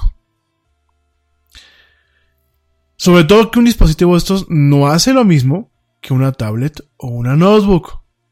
Hot flashes, irritability, intimate dryness, even unsatisfying sex. Hi, I'm Dr. Alyssa Dweck, a board certified OBGYN who has spent over 20 years helping women just like you safely find relief from these very natural symptoms without having to resort to hormones. To help my patients feel their best, I recommend products from Bonafide Health. Bonafide is a women's health company dedicated to providing women with non hormonal and clinically validated products that work. Bonafide provides safe and effective solutions to manage a range of menopausal, sexual health, and PMS related symptoms. That's why I recommend Bonafide products to my patients every day. In fact, I am also a bona fide medical advisor. What I like most is that Bonafide products provide women real relief without compromise. Ladies, don't waste another minute feeling less than your best. Go to hellobonafide.com and use code radio39 to save 20%. That's hellobonafide.com and code radio39. These statements have not been evaluated by the FDA. These products are not intended to diagnose, treat, cure, or prevent any disease. Offer valid on subscription only. Te preocupas por la salud de tu familia y hoy un sistema inmunológico fuerte y una mejor nutrición son más importantes que nunca. Es por eso que los huevos Egglands Best te brindan más a ti y a tu familia. En comparación con los huevos ordinarios, Egglands Best te ofrece 6 veces más vitamina D y 10 veces más vitamina E, además de muchos otros nutrientes importantes, junto con ese delicioso sabor fresco de granja que a ti y tu familia les encanta. No son tiempos ordinarios, entonces, ¿por qué darle a tu familia huevos ordinarios? Solo Egglands Best. Mejor sabor, mejor nutrición, mejores huevos. Entonces, me preocupa esa tendencia. Claro, los que te acabo de decir son teléfonos prácticamente todos de gama alta. Pero me, empieza a preocupar mucho esa tendencia en donde realmente los teléfonos están volviendo un commodity muy costoso y que por lo menos para países como México cada día serán menos accesibles, ¿no? Sobre todo porque, porque como lo platicamos en su momento, y lo confirmamos en un post que compartí directamente en la página del Yeti. Todos los teléfonos celulares que están llegando aquí a México tienen un markup en donde están trepándole el precio más del 21% en algunos casos en comparación a Estados Unidos. Me vas a decir, es la utilidad del distribuidor. Perdóname, no. No porque en el precio venta al público viene considerado lo que es la venta al distribuidor la cadena de distribución y la cadena logística. Entonces aquí quien los distribuye se está llevando una tajada todavía adicional porque no cuaja cuando uno saca la matemática ni con el tipo de cambio, que ahorita estamos con un tipo de cambio bastante bajo entre comillas, ni con el tipo de cambio, ni con los impuestos de, de importación, ni con eh, los precios que manejan muchas veces para compensar todo lo que es la cadena de distribución. ¿Qué es la cadena de distribución? Es desde que se mandan desde una planta a un, a un distribuidor local hasta tener que guardarle su comisión a estos distribuidores, ¿no? Entonces, em, no sé, yo creo que esto pues es una cuestión delicada, sobre todo porque muchos de estos teléfonos ya no va a ser una, un tema de decir, ah, pues me compré un teléfono de gama alta porque soy fresa. No, sino porque muchas cualidades que nos pueden hacer más, bien, más fácil la vida a, por ejemplo, a los mexicanos, o que nos pueden ayudar inclusive a ser más productivos, o nos pueden ayudar inclusive a administrar mejor nuestras vidas en algunas cuestiones, pues vienen en teléfonos de gama alta que no son accesibles para el grueso de los mexicanos.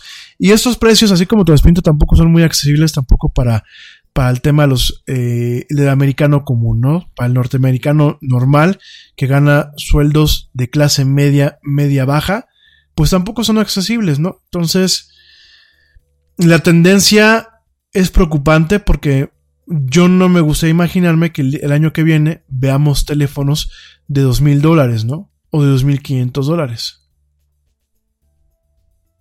Costando prácticamente lo mismo que cuesta una computadora. Pero bueno.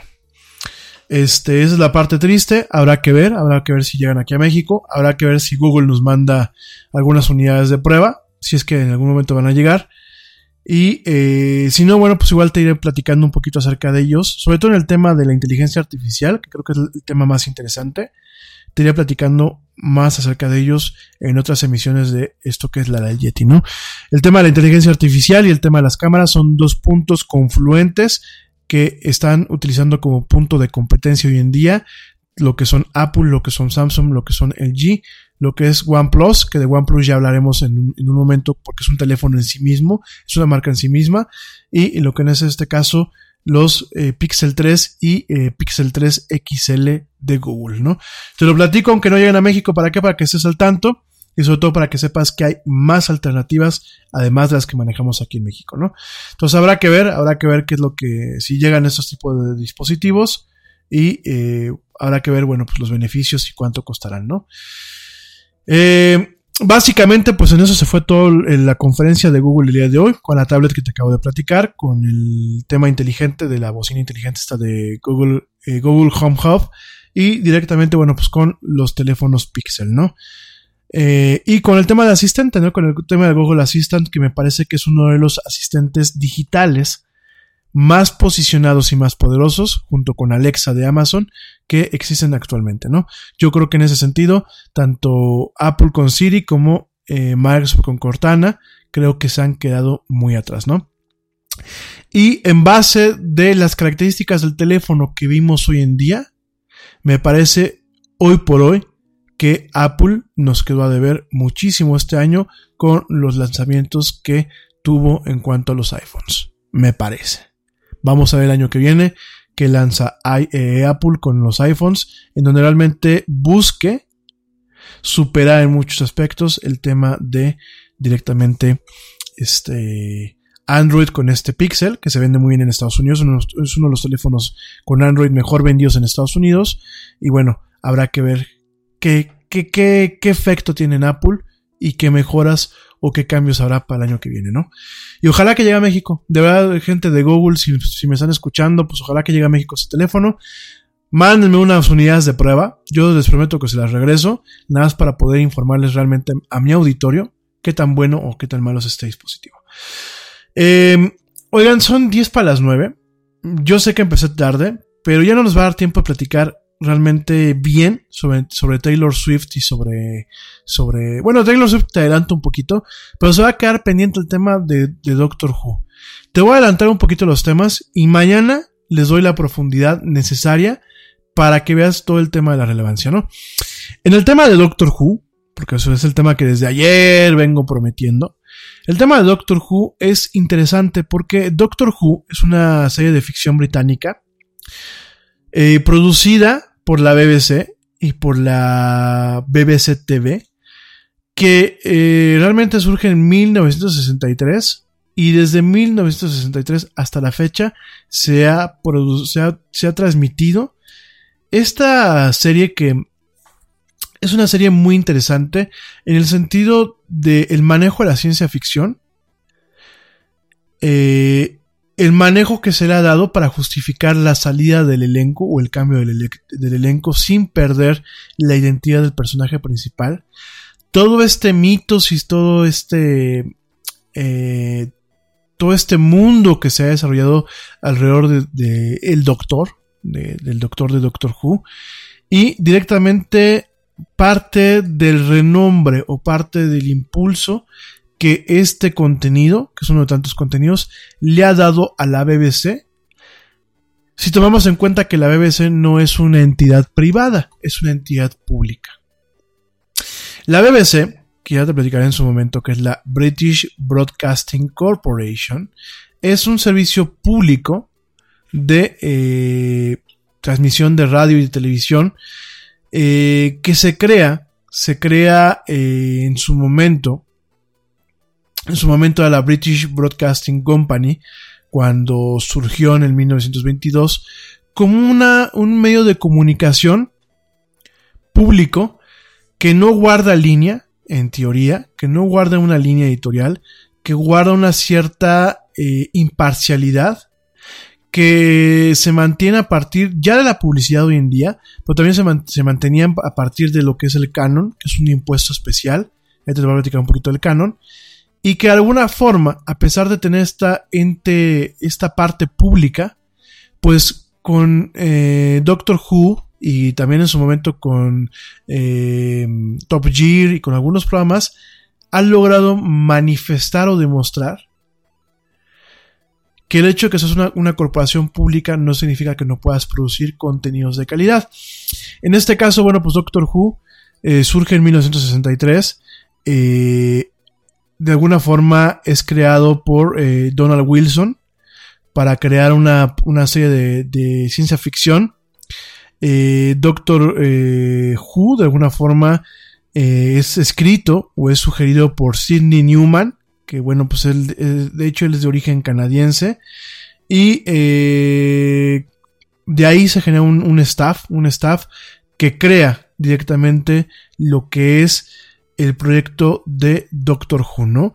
En su momento Doctor Who se había pensado que fue una serie, educacional, eh, de alguna forma que permitiera viajar a diferentes partes del tiempo, a diferentes épocas y presentar algunos casos en donde, bueno, pues la TARDIS, que es la nave de Doctor Who, que la TARDIS pues es emblemática porque es una caseta de, teléfono para policía de eh, los años los años 60 y eh, de alguna forma, bueno, pues buscaban que fuera un, tema educacional, no un tema educacional en el sentido de que al momento de que viajara en el tiempo, Doctor Who pudiera visitar a, a, personajes como Napoleón Bonaparte, como Cleopatra, como Julio César, y de alguna forma, además del tema de la ciencia ficción, fuera eh, pues de alguna forma educativo al momento de mostrarle a la audiencia temas netamente de eh, diferentes épocas e históricos, ¿no?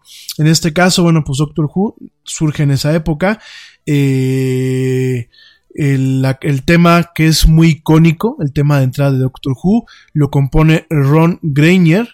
Ron Greiner que directamente eh, lo compone y lo toca o lo ejecuta con la, el taller radiofónico de la BBC.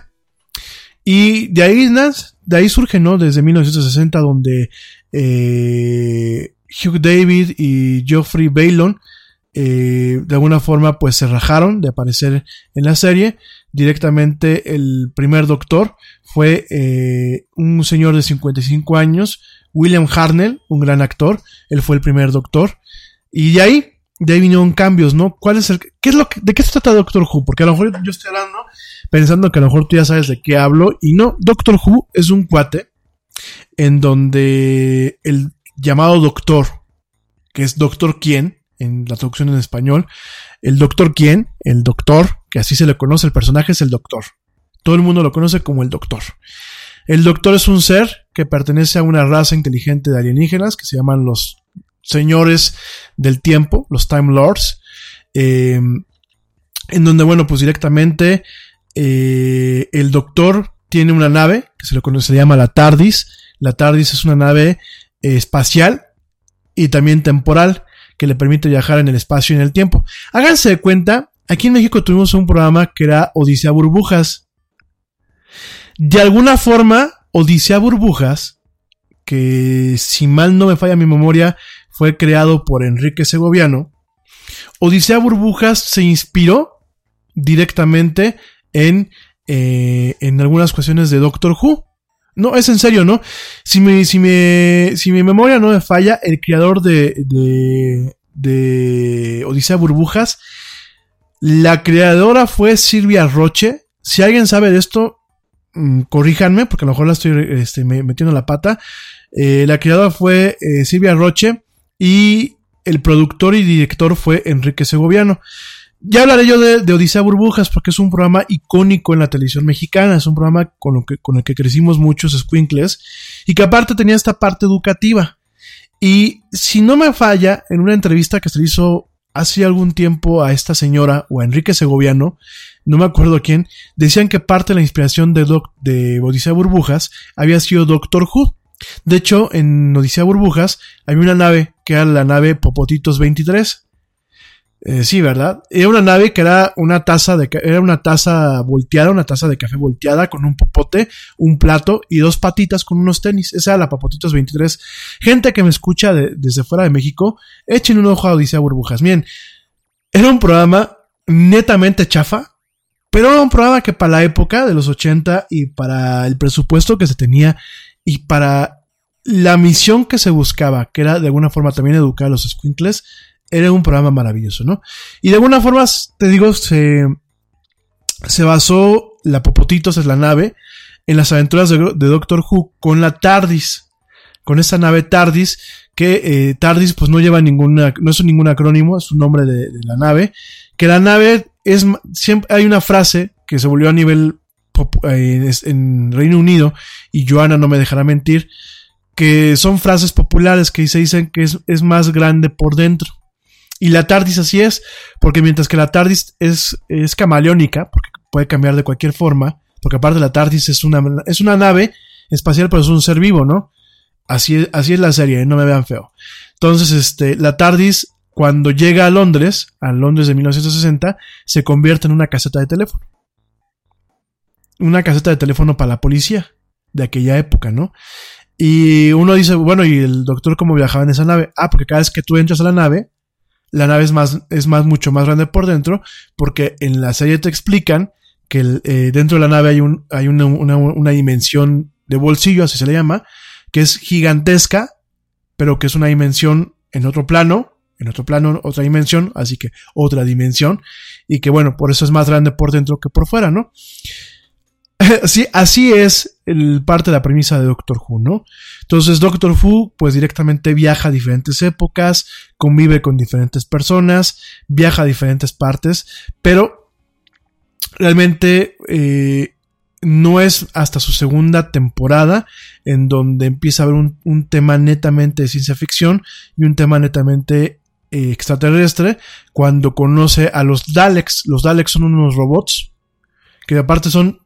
Uno los ve y dice uno, güey, se ve que no tenían ni dos libras, ni dos peniques, como dicen allá en, Londres, ni dos peniques para hacer los, los disfraces, ¿no?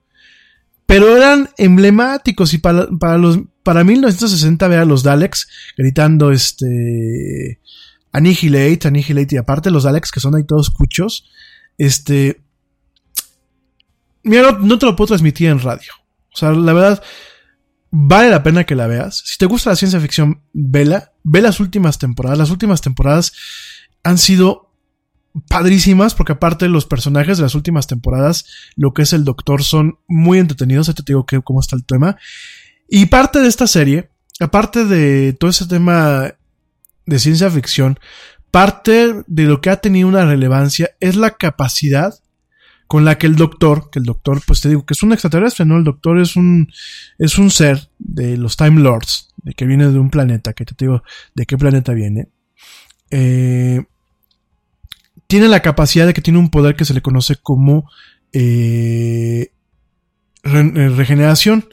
De tal forma que cada vez que pasa un tiempo, el doctor se regenera. Tiene un, una catarsis, le entra como un coma o le da un yuyu, como decimos aquí en México. Hay una explosión y lo siguiente que vemos es al mismo doctor, pero ya con otro actor.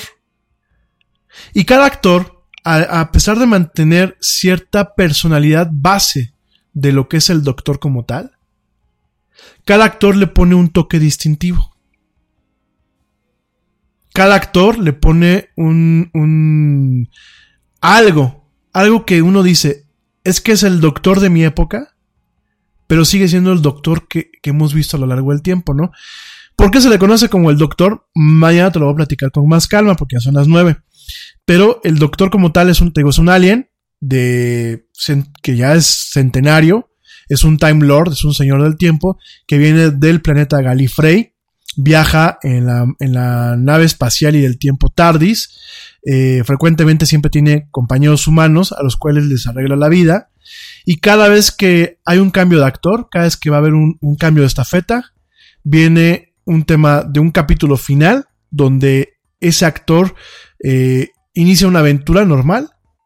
Viene un cliffhanger, este tema donde se queda y continuará. Viene un cambio y vemos al siguiente eh, al siguiente doctor, ¿no? Eh, actualmente, bueno, pues directamente han sido ya, al día de hoy, rapidísimamente te digo, han sido uno, dos, tres, son alrededor de ya de 13 doctores. Eh, los últimos doctores han sido muy interesantes y han salido grandes eh, actores de, de doblaje y de, y de, y de películas.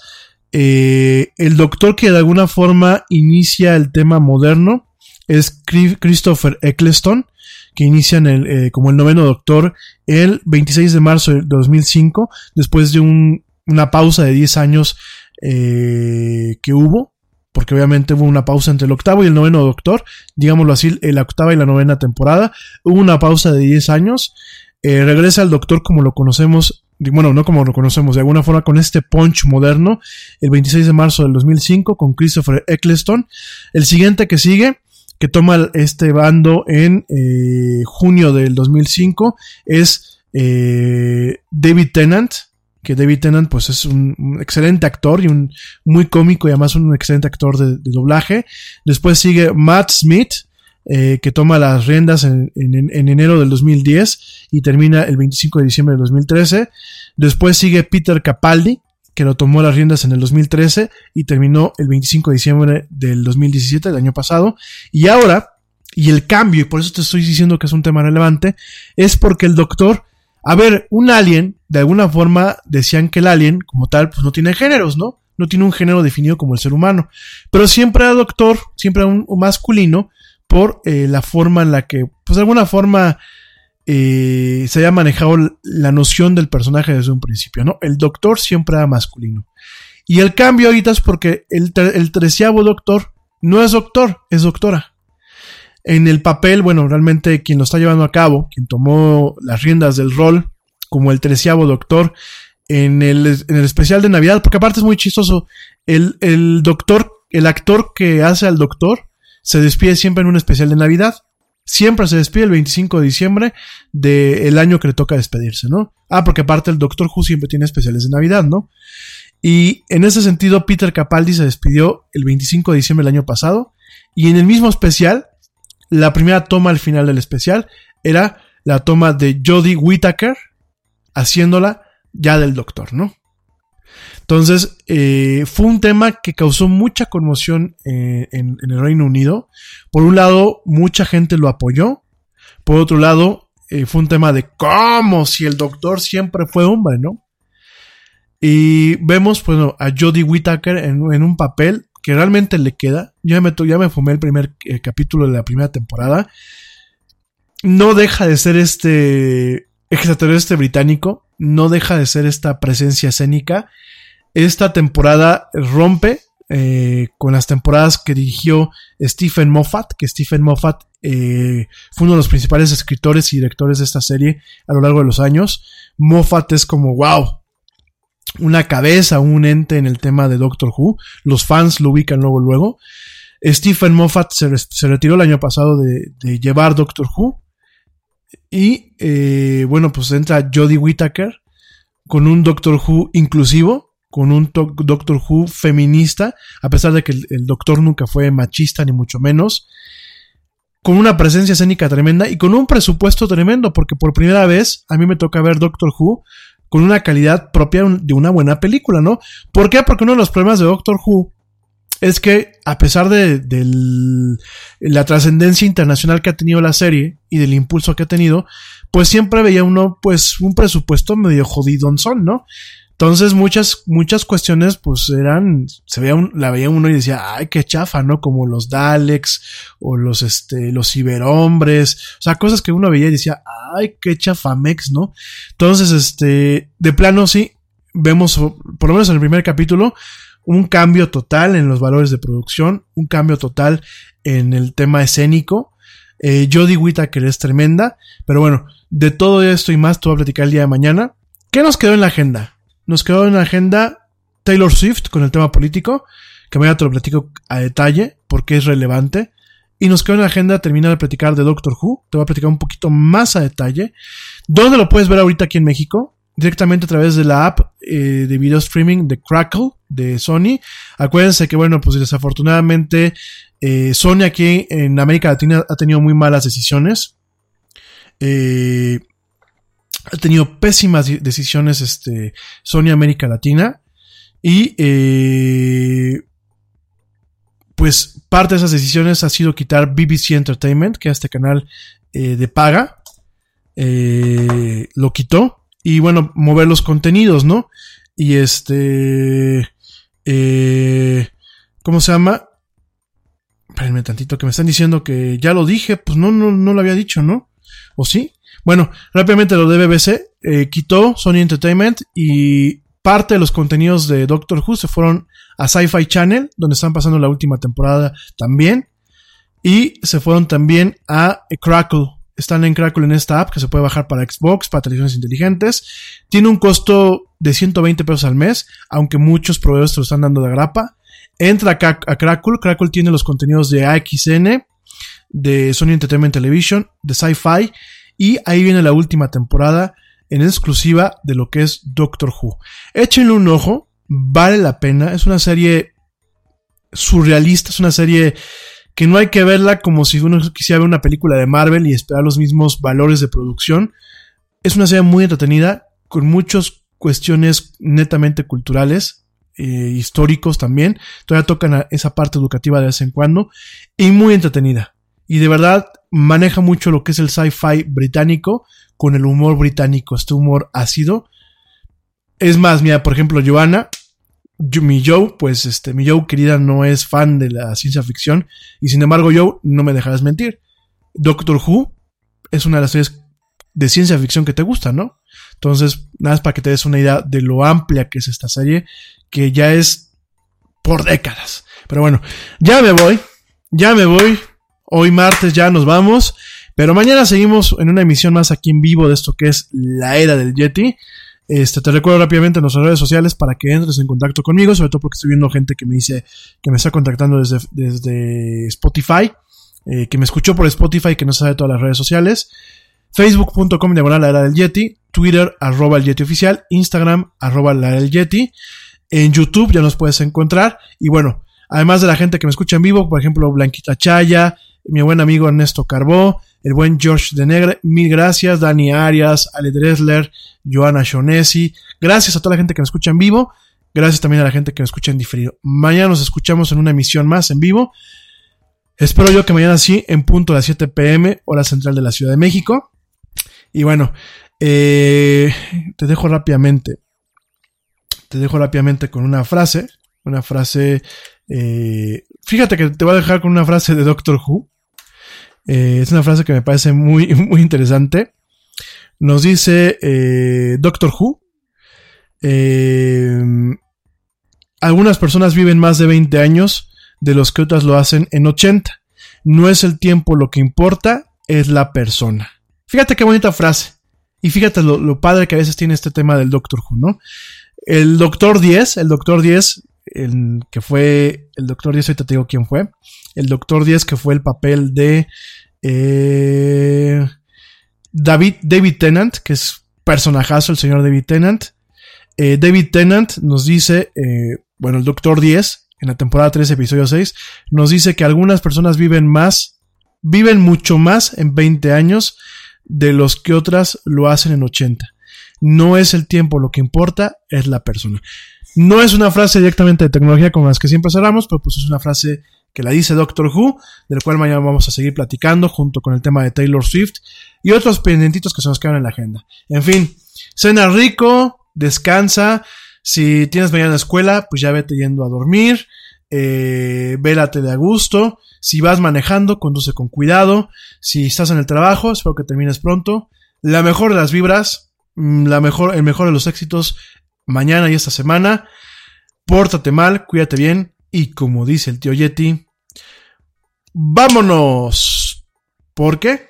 Porque ya nos vieron, nos escuchamos el día de mañana. Vámonos ya. Sí, ya corto el micrófono.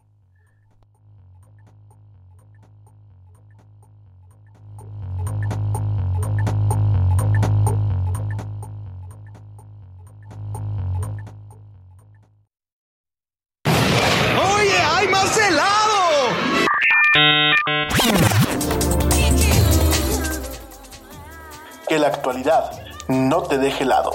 Te esperamos en la siguiente emisión de La Era del Yeti.